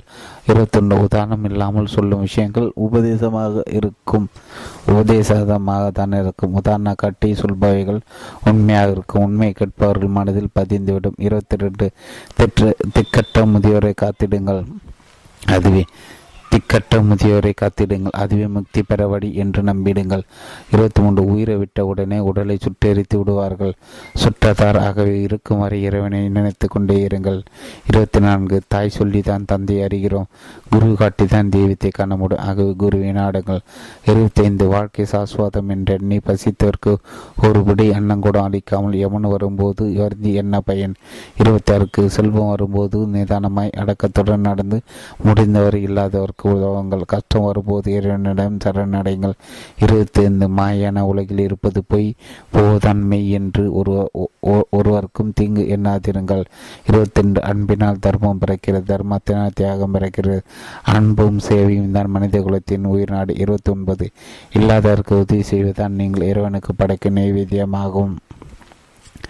முப்பது, மனிதன் பற்றற்றுகின்ற பொருள்களை அவனை பற்றி கொள்ளும், பற்றற்றை பற்றை விட்டுவிடுங்கள், பற்றி பற்றற்று போய்விடும். முப்பத்தொன்று, ஏளனம் செய்வது எளிது, ஆனால் ஏளனம் என்று ஏளனம் செய்தவரை ஏளனப்படுத்தும், ஆகவே நாக்கிற்கு சிரமம் கொடுக்காதீர்கள். முப்பத்தி ரெண்டு, அன்பை கற்றுக்கொள்ளுங்கள், நீங்கள் மற்றவர்கள் அன்பு செலுத்தினால்தான் வாழ்வை கற்றுக்கொள்ள முடியும். முப்பத்தி மூன்று, அதிகம் பேசுவதை தவிர்த்து விடுங்கள், ஆயிரம் சொற்கள் பேசுவதை விட ஒன்றே ஒன்று உண்மையாக பேசுவது சிறந்தது. முப்பத்தி நான்கு, காலச்சக்கரத்தின் அச்சை தான் கடவுள், வெளி விளிம்பிருந்து அச்சை நோக்கி நகருங்கள், காலம் உங்களை சுற்றி சுழற்றும், அப்போது நீங்கள் காலத்தோடு சேர்ந்து சொல்ல மாட்டீர்கள். முப்பத்தி ஐந்து, இளமின் வேகத்தில் இன்று ஆட்டம் போடுவார்கள், நாளை முதலில் தூள் சுருங்கி அடிப்போ அழப்போவதை மறந்து விடுகிறார்கள், ஆகவே எல்லா நிலைகளும் அமைதியாக இருக்க பழகிக் கொள்ளுங்கள். முப்பத்தி ஆறு, கடவுளிடம் சங்கமமாக வாழ்க்கை வேறு வேறு ஓடுகள் தொடர்ந்து கொண்டே இருக்கும், ஆகவே கடவுளோடு சங்கமாக வழியை தேடுங்கள். முப்பத்தி ஏழு, தன்னிடம் இருப்பதை தவறாக பயன்படுத்துவோனே ஏழை, அதை சைரா சரியாக பயன்படுத்துவனே செல்வந்தன். முப்பத்தெட்டு, புகழை பெறுவதிலும் கொடுப்பதிலும் எச்சரிக்கை தேவை, தகுதியும் உண்மை இருந்தால் கூட புகழின் வார்த்தையில் சீடாகவும் உண்மையாக இருப்பது நல்லது, ஏனெனில் அது அகங்காரத்திற்கு வழிவகுத்துவிடும். முப்பத்தி ஒன்பது, எளிமையும் நேர்மையும் இருந்தால் போதும், ஆயிரம் வெளி வேஷங்களை வென்றுவிடலாம். நாற்பது, பயத்தையும் கோபத்தையும் விட்டவனும் இறைவனிடம் சரணடைந்தவனும் மன தூய்மை உள்ளவனும் எந்த ஆசையுடன் இறைவனை அணுகினாலும் அதை அவர்களுக்கு இறைவன் அருளுகிறான். பத்தொன்பது, பக்தி ரஜினிகாந்த், ஆண்டவனை அடைவதற்கு பல மார்க்கங்கள் உண்டு, ராஜயோகம் பக்தியோகம் பல பிரிவுகளும் உண்டு, எளிதாக ஆண்டவனை அடைய எளிமையான மார்க்கம் பக்தியோகம் மட்டுமே. வாழ்க்கையில் இன்பம் துன்பம் என்ப இரு கண்களைப் போலதான், ஆனந்தினமும் பக்தியுடன் ஆண்டவனை வணங்குகிறோம், நமக்கு ஏன் இந்த துன்பம் வந்தது என்று ஆராயவும் கூடாது, அனைத்தையும் நினைத்து கொண்டு தோன்றிவிடவும் கூடாது. நான் செய்த கர்மா பலன் அடையும் போது ஆண்டவா உன்னால் என்ன செய்ய முடியும், நான் அனுபவித்து தானே ஆக வேண்டும் என்று புரந்தரதாச துன்பத்தை பற்றி தெளிவாக கூறுகிறார். ஞாயின்மார்கள் ஒருவனார் திருநாகரசுக்கு தாங்க முடியாத கடுமையான வயிற்றோலி ஒரு சமயம் வாய்ந்தது. ஆண்டவா, முற்பிறவிலே இப்பிறவிலே நான் செய்த நான் ஏதோ தவறு செய்திருக்கிறேன், ஆனால் என்ன தவறு செய்தேன் என்று எனக்கு இணையவில்லை, தவறு செய்யாமல் நிச்சயமாக இந்த தண்டனை நீ எனக்கு கொடுத்திருக்க மாட்டாய், இந்த கடுமையான வலியை முற்றிலும் நீக்கிவிடு என்று நான் உன்னை கேட்கவில்லை. ஏனென்றால் நான் செய்த கர்மாவை நான் அனுபவித்து தானே ஆக வேண்டும். இருந்தாலும் இந்த வலியை தாங்கும் சக்தி எனக்கு கொடு ஆண்டவா என்று பிரார்த்தனை செய்தான். ஆகவே துன்பம் வரும்போது அது ஏன் வந்தது என்று ஆராய்ச்சி செய்ய வேண்டாம். அது கர்மா. அந்த துன்பத்தை தாங்கி எங்களுக்கு சக்தியை கொடுக்க சொல்லி ஆண்டவனை முறையிடுங்கள். ஆத்மார்த்தமான வேண்டுதலுக்கு ஆண்டவன் நிச்சயம் உதவி செய்வார். ஆண்டவனிடம் முறையிடும் போது நான் எப்போது ஏதுமில்லை, எல்லாம் நீயே என்று சரணடைய வேண்டும். கபீர் சொல்கிறார், நாம் இருக்கும் இடத்தில் ராமன் இருக்க மாட்டான், நான் இருக்கும் இடத்தில் ராமன் இருக்க மாட்டான், ராமன் இருக்கும் இடத்தில் நான் இருக்க முடியாது என்கிறார். அதாவது நான் என்கின்ற அகங்காரம் இருக்கும் இடத்தில் ஆண்டவன் இருக்க மாட்டான் என்பதுதான் கபீர் மிக தெளிவாக கூறுகிறார். எங்கே சுயநலம் இருக்குமோ அங்கே நிம்மதியும் சந்தோஷமும் இருக்காது. குருவின் துணை இல்லாமல் ஆண்டவனை காண முடியாது. குருவான ஸ்தூல ரூபமாய் தான் வர வேண்டும் என்பதில்லை.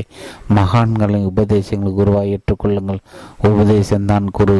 இன்றைய காலகட்டத்தில் குருவை தேடி நாம் செ செல்வது நம்மை தேடி குரு வருவது அபூர்வமான விஷயம்.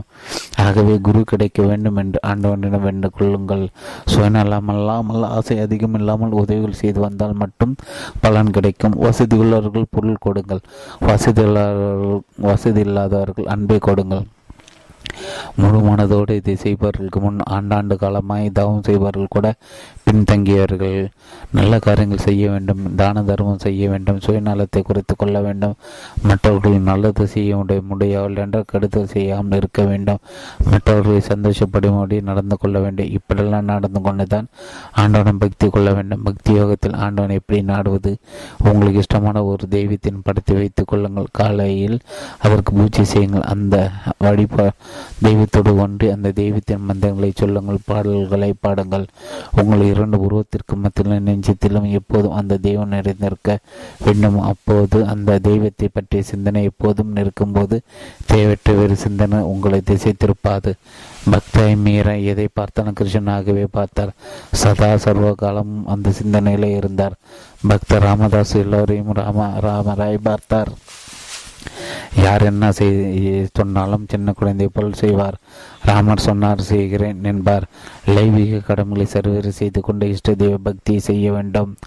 மாலையிலோ இரவிலோ பூஜை செய்யும் போது அன்று ஏதாவது தவறு செய்தால் அதற்கு இஷ்ட தெய்வத்திடம் பாவ மன்னிப்பு கேட்க வேண்டும். இஷ்ட தெய்வ பூஜை தீவிரமாக செய்ய வேண்டும் என்று நினைப்பார்கள்.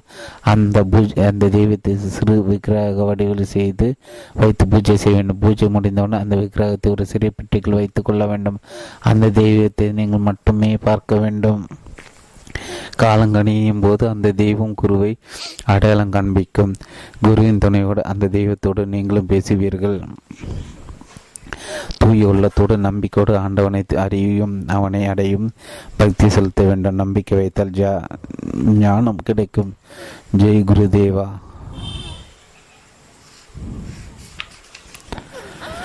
திரு ரஜினிகாந்த் அவர்கள் சிறு வயதில் பெங்களூரில் உள்ள ஸ்ரீ ராமகிருஷ்ண ஆசிரமத்தில் படித்ததால் அப்போதிருந்து அவருக்கு ஆன்மீக ஈடுபாடு அதிகம் இருந்தது. தனது பதினாறாவது வயதில் பெங்களூர் சிறிய மலையில் உள்ள முருகன் கோவில் அருகில் ஒரு மகான் ஆசி அவருக்கு கிடைத்தது. அவருக்கு ஆசி வாடிங்க மகான் அதன் பின்னர் அங்கே இல்லை. எங்கிருந்து வந்தார், எங்கே சென்றார், எங்கே இருக்கிறார் என்பது யாருக்கும் தெரியவில்லை. இவருக்கு ஆசி வாடுங்குவதற்காக அந்த மகான் அங்கு வந்திருப்பாரோ அல்லது இது பாபாஜி லீலையோ பாபாஜி மட்டுமே தான் அதை அறிவார். சில ஆண்டுகளுக்கு பின் அவருக்கு மந்திராலய காட்சியும் ஸ்ரீ ராகவேந்திரன் காட்சியும் கிடைத்தன. அப்போது அவருக்கு மந்திராலயம் எங்கு இருக்கிறது என்பது கூட தெரியாது. அதன் பின்னர் அவர்கள் அவர் வாழ்வில் மாற்றமும் ஏற்றமும் ஏற்பட்டன. எளிமையும் அடக்கம் பண்பு கொடை இவை நான்கும் அவரது வாழ்வின் நான்கு தூண்கள். எளிமை அடக்கம் பண்பு கொடை இவை நான்கு அவரது வாழ்வின் நான்கு தூண்கள். திறனில் மட்டும் இவர் நடிகர். உண்மையில் இவர் ஒரு ஆன்மீக சித்தர். K S Nagarajan Raja. இருபது மௌனம்.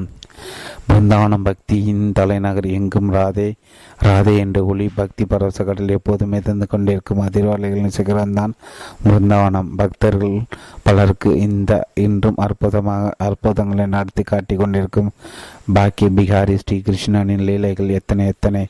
இந்த ஆண்டு இரண்டாயிரத்தி ஒன்பது ஜூன் மாதத்தில் பிருந்தாவனத்தில் ஸ்ரீ லாகிரி மகாசாயர் ஸ்ரீ ஸ்ரீ கேவலானந்தரின் ஸ்ரீ காத்தியாயினி ஆசிரமத்தில் சில நாள் தங்கும் பாக்கியம் பெற்றேன். அங்கே கிருஷ்ணனின் பல லீலைகளை பற்றி தெரிந்து கொள்ளும் வாய்ப்பு மட்டுமல்ல, பகவான் அடியனுக்கு நகர்த்திய லீலைகளை வினாதத்தையும் கிடைக்கப்பெற்றேன். பகவான் கிருஷ்ணன் பக்தர்கள் நடத்திய பல லீலைகள் ஒன்று மட்டும் உங்களிடம் பகிர்ந்து கொள்ள ஆசைப்படுகிறேன். பிருந்தாவனத்திற்கு பக்கத்து ஊரில் வசிக்கும் பதினோரு பதினோரு வயது சிறுமிக்கு கிருஷ்ணன் மேல் அளவு கடந்த பிரியம். அவளுக்கு பக்தியை வெளிப்படுத்த தெரியாது வயது. அவளுக்கு பிருந்தாவனம் சென்று கிருஷ்ணனை பார்க்க மிகவும் ஆசை. ஆனால் சிறுமியின் சூழ்நிலை அங்கே செல்ல முடியவில்லை. ஆம், அந்த சூழ்நிலை என்ன தெரியுமா? அந்த சின்ன சிறுமி கடுமையான புற்றுநோயால் பாதிக்கப்பட்டு படுத்து படுக்கையாக கிடந்தால் கிருஷ்ணனை பார்க்க முடியவில்லை. ஒரு கடிதம் எழுதி அனுப்புவோம் என்று நினைத்தார். இரண்டு வரிகளை எழுதினார். கிருஷ்ணா, எல்லாமே நீ தான், என் வேதனை தீர்த்து ஏற்றுக்கொள் என்பதுதான் வாசகம். அது சன்னாகத்தின் உச்சம் என்பது அவளுக்கு தெரியாத வயது. அவளது வீட்டிற்கு பக்கத்து வீடு வசிப்பர் பிருந்தாவனத்தில் உள்ள பாக்கிய பிகாரி கோயில் காவலாளியாக இருக்கிறார். அவரிடம் கடிதத்தை கொடுத்து கிருஷ்ணனிடம் கொடுத்து விடுங்கள் என் கொடுத்து விடுங்கள் அவர் என்ன சொல்கிறார் என்று வந்து சொல்லுங்கள் என்று கேட்டுக்கொண்டால் அச்சிறுமின் அபார நம்பிக்கை மிகுந்த பக்தியை கண்டு இந்த காவலாளர் கடிதத்தை வாங்கி வாங்கி தன் பையில் வைத்து கொண்டு கிருஷ்ணன் கொடுத்து விடுகிறேன் என்று சொல்லிவிட்டு புறப்பட்டார். கோவில் அவருக்கு எந்த அதிகமான வேலை கடிதத்தை கிருஷ்ணனின் பாதத்தில் வைக்க மறந்துவிட்டார். வீடு திரும்பியுடன் அச்சிறுமி கிருஷ்ணா என்ன சொன்னார் என்று கேட்க அவளை அவளை வருத்தப்பட வைக்கக்கூடாது என்று என்னை காவலாளி கிருஷ்ணன் கொடுத்து விட்டேன், வருகிறேன் என்று சொல்ல சொன்னார் என்று சொன்னவுடன் அச்சிறுமி ஆனந்த வெள்ளத்தில் மூழ்கிவிட்டால் தனது அம்மாவிடம் அம்மா கிருஷ்ணா வந்து விடுவார், அவருக்கு நிறைய வெண்ணெய் செய்துவை என்று உற்சாகத்துடன் கூறினாள். இரண்டாம் நாள் கடிதத்தை கிருஷ்ணன் வைக்க மறந்துவிட்ட காவலாளி மூன்றாம் நாள் தான் கிருஷ்ணன் பாதத்தில் வைத்தார். அந்த இரண்டு நாட்களும் அச்சிறுமி கிருஷ்ணனை எதிர்பார்த்து அவர் எண்ணத்திலே இருந்தால் மூன்றாம் நாள் மலை சிறுமியின் வீட்டுக்கு ஒரு சிறுவன் வந்தான். அவனது அன்னை அப்போது அங்கே இல்லை. அச்சிறுவனிடம் கிருஷ்ணர் உன்னை அனுப்பினாரா என் ஏதாவது தகவல் சொன்னார் என்று கேட்ட ஆம், உன்னை பிறந்தான் அடைத்து விட சொன்னார் என்று அச்சிறுவன் கூறினார். மகிழ்ச்சியின் எல்லைக்கு சென்று விட்ட அச்சிறுமி ஐயோ என்னால் நடக்க முடியாது என்று புலம்பினாள். அச்சிறுவன் கலப்படாது என் கையை பிடித்து கொண்டு எழுந்திரு, எல்லாம் சரியாகி வேண்டும் என்று சொன்னான். அவனது கருத்தை பிடித்த மாத்திரை சிறுமியின் உடல் மாற்றம் ஏற்பட்டது. அவளை அறிமால் அவள் பூர்ண குணமடைந்தாள். ஆனால் அது எதுவும் தெரியாமல் சிறுமி நன்றாக எழுந்தால் மீ மறந்த நிலையில் அச்சிறுவன் கரம் பற்றி குதூகலமாக கிருஷ்ணனை பார்க்கும் ஆர்வத்தில் நடந்தால் அவளது கரம் பிடித்து அழைத்து செல்பவன் தான் சாட்சாத் கிருஷ்ணன் தான் என்பதை அவள் அறியாள். வீட்டின் அருகே வந்த அவளது அன்னை தூரத்தில் ஒரு சிறுவனை கரம் பிடித்து தன் மகள் செல்வதை பார்த்து ஆச்சரியத்துடன் பின்னாலே சென்றாள். ஒரு மைதானத்தில் நடந்து கொண்டு தன் மகளும் அச்சிறுவன் தன் கண்முனை மறைந்து காற்றோடு கலந்ததை கண்டு அப்பின் அதிர்ந்து போனால் கள்ளங்கப்படமட்ட அச்சிறுமியின் பக்தி ஏற்றுக்கொண்ட பகவான் சிறுவனாய் வந்து அவளுக்கு பூர்ண நலம் அடைத்ததோடு இல்லாமல் அவளை தன் உள்ளே ஐக்கியமாக்கி கொண்டு அற்புதத்தை நிகழ்த்தி காட்டினார். அதைவிட ஆச்சரியமான விஷயம் அச்சிறுமியின் பெயர் என்ன தெரியுமா? ஆம், அவள் பெயரே ராதை. இப்படி எண்ணில் அடங்காத அது புறங்கு பிருந்தாவனத்தில் நடத்தி வரும் பகவான் கிருஷ்ண அடியை இடத்திலும் அற்புதம் நீரை நடத்தி அதிர்சிக்க வைத்தார். நான் பிருந்தாவனம் சென்ற இடம் இரண்டாம் நாள் மதியம் கோ கோலத்திற்கு சென்று விட்டு வந்து பிருந்தாவனது ஸ்ரீ அரங்கநாதர் ஆலயத்தின் எதிர் உள்ள சாலை நடைமடையில் ஒரு இருக்கையில் அமைந்திருந்தேன். அப்போது இரவு ஏழு முப்பது ஏழு இருபதற்கும் சிந்தனை இருந்த என் மீது மிகவும் கடுமையான சில சொற்கள் வந்து விழுந்தன. அதிர்ந்து போய் திக்கு பிரமையோடு அமைந்தேன். சுமார் பதினேழு நிமிடங்களுக்கு பிறகு ஆங்கிலத்தில் சில வார்த்தைகள் எனக்கு everything is drama, nobody is related to anybody, detachment is the real path, அவை மூன்றும் திரும்ப திரும்ப ஒழித்தன. ஆம், எல்லாமே நாடகம், யாரும் யாருக்கும் சொந்தமில்லை, பற்றற்ற நிலையே உண்மையான பாதை, இதுதான் அதன் அர்த்தம். ஒன்று முறையாமல் பிரமை பிடித்த போல் இருந்த எனக்கு எல்லாமே புரிய ஆரம்பித்தது. சரியாக பத்து நிமிடங்களுக்கு அடித்து மீண்டும் ஒளி கேட்டது. This is Baker shoot keep silence என்ற வார்த்தை கேட்டது. இந்த பிச்சைக்காரன் மௌனம் கடைபிடிக்க வேண்டும் என்பதுதான் அதன் அர்த்தம். தெளிவற்று தெளிவு தெளிவற்ற தெளிவு என்று சொல்வார்களே, அந்த நிலைமையில் தான் நான் இருந்தேன். ஆசிரமம் திரும்பிய பின்னரும் நடந்த நிகழ்ச்சி என்னை சுற்றி சுற்றி வந்தது. இது என்ன கிருஷ்ணன் நடத்திய ஞான உபதேசமா என்ற சிந்தனை இரவு முழுவதும் ஒழித்திருந்தது. காலையில் ஏதோ ஒரு புது பிறவி எடுத்தது போன்ற உணர்வில் இடைந்தேன். ஊர் திரும்பியது. ஒன்பது நாட்கள் முழு மௌனம் இருக்க போதாக என் மனைவிடம் சொல்லிவிட்டு அடுத்த வாரமே அதை செயல்படுத்தினேன். அடுத்த ஒன்பது நாட்கள் என் வாழ்க்கையில் மறக்க முடியாத பல அற்புத அனுபவங்கள் எனக்கு கொடுத்தது. ஆம், அந்த ஒன்பது நாளுக்கும் செல்போன் அணைக்கப்பட்டிருந்தது. தொலைக்காட்சி பார்ப்பதோ, பத்திரிகை புத்தகங்கள் படிப்பதில்லை, ஏதி காண்பிப்பதும் இல்லை, எந்த செய்கையும் கிடையாது. வீட்டில் இருந்த முதல் மூன்று நாள் மிகவும் நீண்ட நாட்களாக தெரிந்தது. தலை மிகவும் பாரமாக இருந்தது. நான்காவது நாள் இருந்து நான் நானாக இல்லை. நினைத்தால் சாப்பிட, நினைத்தால் தூங்கி, நடு இரவில் வீட்டிற்கு வெளியே சென்று நடப்பேன். அற்புதங்கள் ஒவ்வொன்றா நடக்க ஆரம்பித்தன. அதை என்னால் விவரிக்க சொல்ல இயலாது. மேலோட்டமாக சொல்கிறேன். பகவான் ஸ்ரீகிருஷ்ணன் என் உள்ளே இறங்கிய அற்புதம். தனேஸ்வரம் காளி என்னை ஆட்கொண்டது. தட்சிணேஸ்வரம் காளி என்னை ஆட்கொண்டது. அந்த நேரத்தில் பூதம் காவலுக்கு இருந்தது. அன்னை மேரி குழந்தை இயேசுடன் காட்சியளித்து என் முறப்பிரிவு நிகழ்ச்சியில் தெரிந்தது. பிறவி தலையிலிருந்து நான் விடுபடுவதற்கு என கிடைத்த அறிவுரைகள். கோகுலாஷ்டமி அன்று கிருஷ்ணன் பார்த்து கதறி அழுதது. இப்படி எத்தனை பிரமிட்டோர் புத்தனையத்தில் முகியிருந்தேன். என்னை பக்குவப்படுத்தி எதிர்கால நிலையத்து கொண்டது பகவான் ஸ்ரீகிருஷ்ணர். அற்புத நிலையும் அன்னையும் அரவணைப்பையும் பிறவி எற்ற பயனா அல்லது பல பிறவிகள் மொத்த பலனா என்பதை இறைவன் மட்டும்தான் அறிவேன். என்னை சரைந்த மற்றதை நான் பார்த்துக்கொள்கிறேன் என்று பகவான் சொன்னதன் பலன் அனுப்பித்து விட்டேன் என்பதற்குண்டான பதிலை பகவான் தான் சொல்ல வேண்டும்.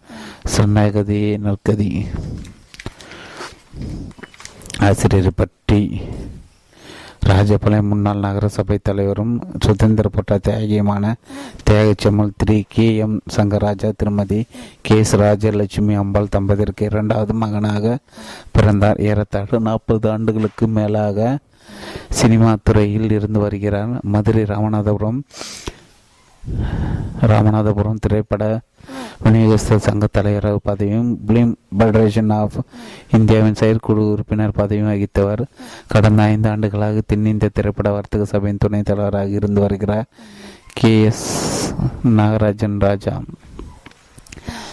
ஆன்ம ஐயத்தில் அதிக ஈடுபாடு கொண்ட இவருக்கு ஆயிரத்தி தொள்ளாயிரத்தி எண்பத்தி நாலாம் வருடத்தில் ராஜபாளையத்தில் உள்ள ஸ்ரீ மாயூரநாத சுவாமி திருக்கோயிலில் வைத்து தேவி கண்ணையின் ஸ்ரீ துர்க்கை நேரடியாக காட்சியளித்தார். ஆயிரத்தி தொள்ளாயிரத்தி எண்பத்தி அஞ்சாம் வருடம் இசைஞானி இளையராஜாவுடன் பாபநாசத்து சென்றிருந்த போது புதிய மலையில் உள்ள அகத்தியர் அறிவில் அகத்திய முனிவரின் நேரடியான தரிசனம் அவருக்கு கிடைத்தது.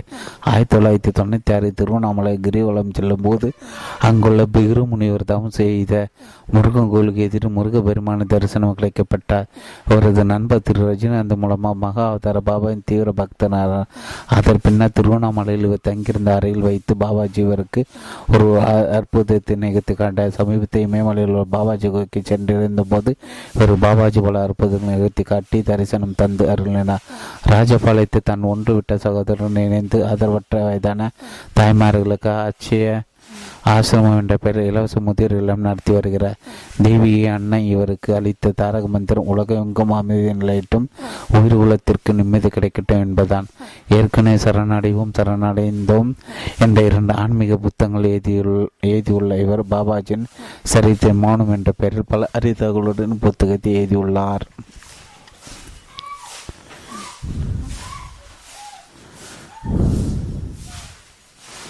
நம்பிக்கை வைத்தால் ஞானம் கிடைக்கும். ஜெய் குருதேவா. திரு ரஜினிகாந்த்.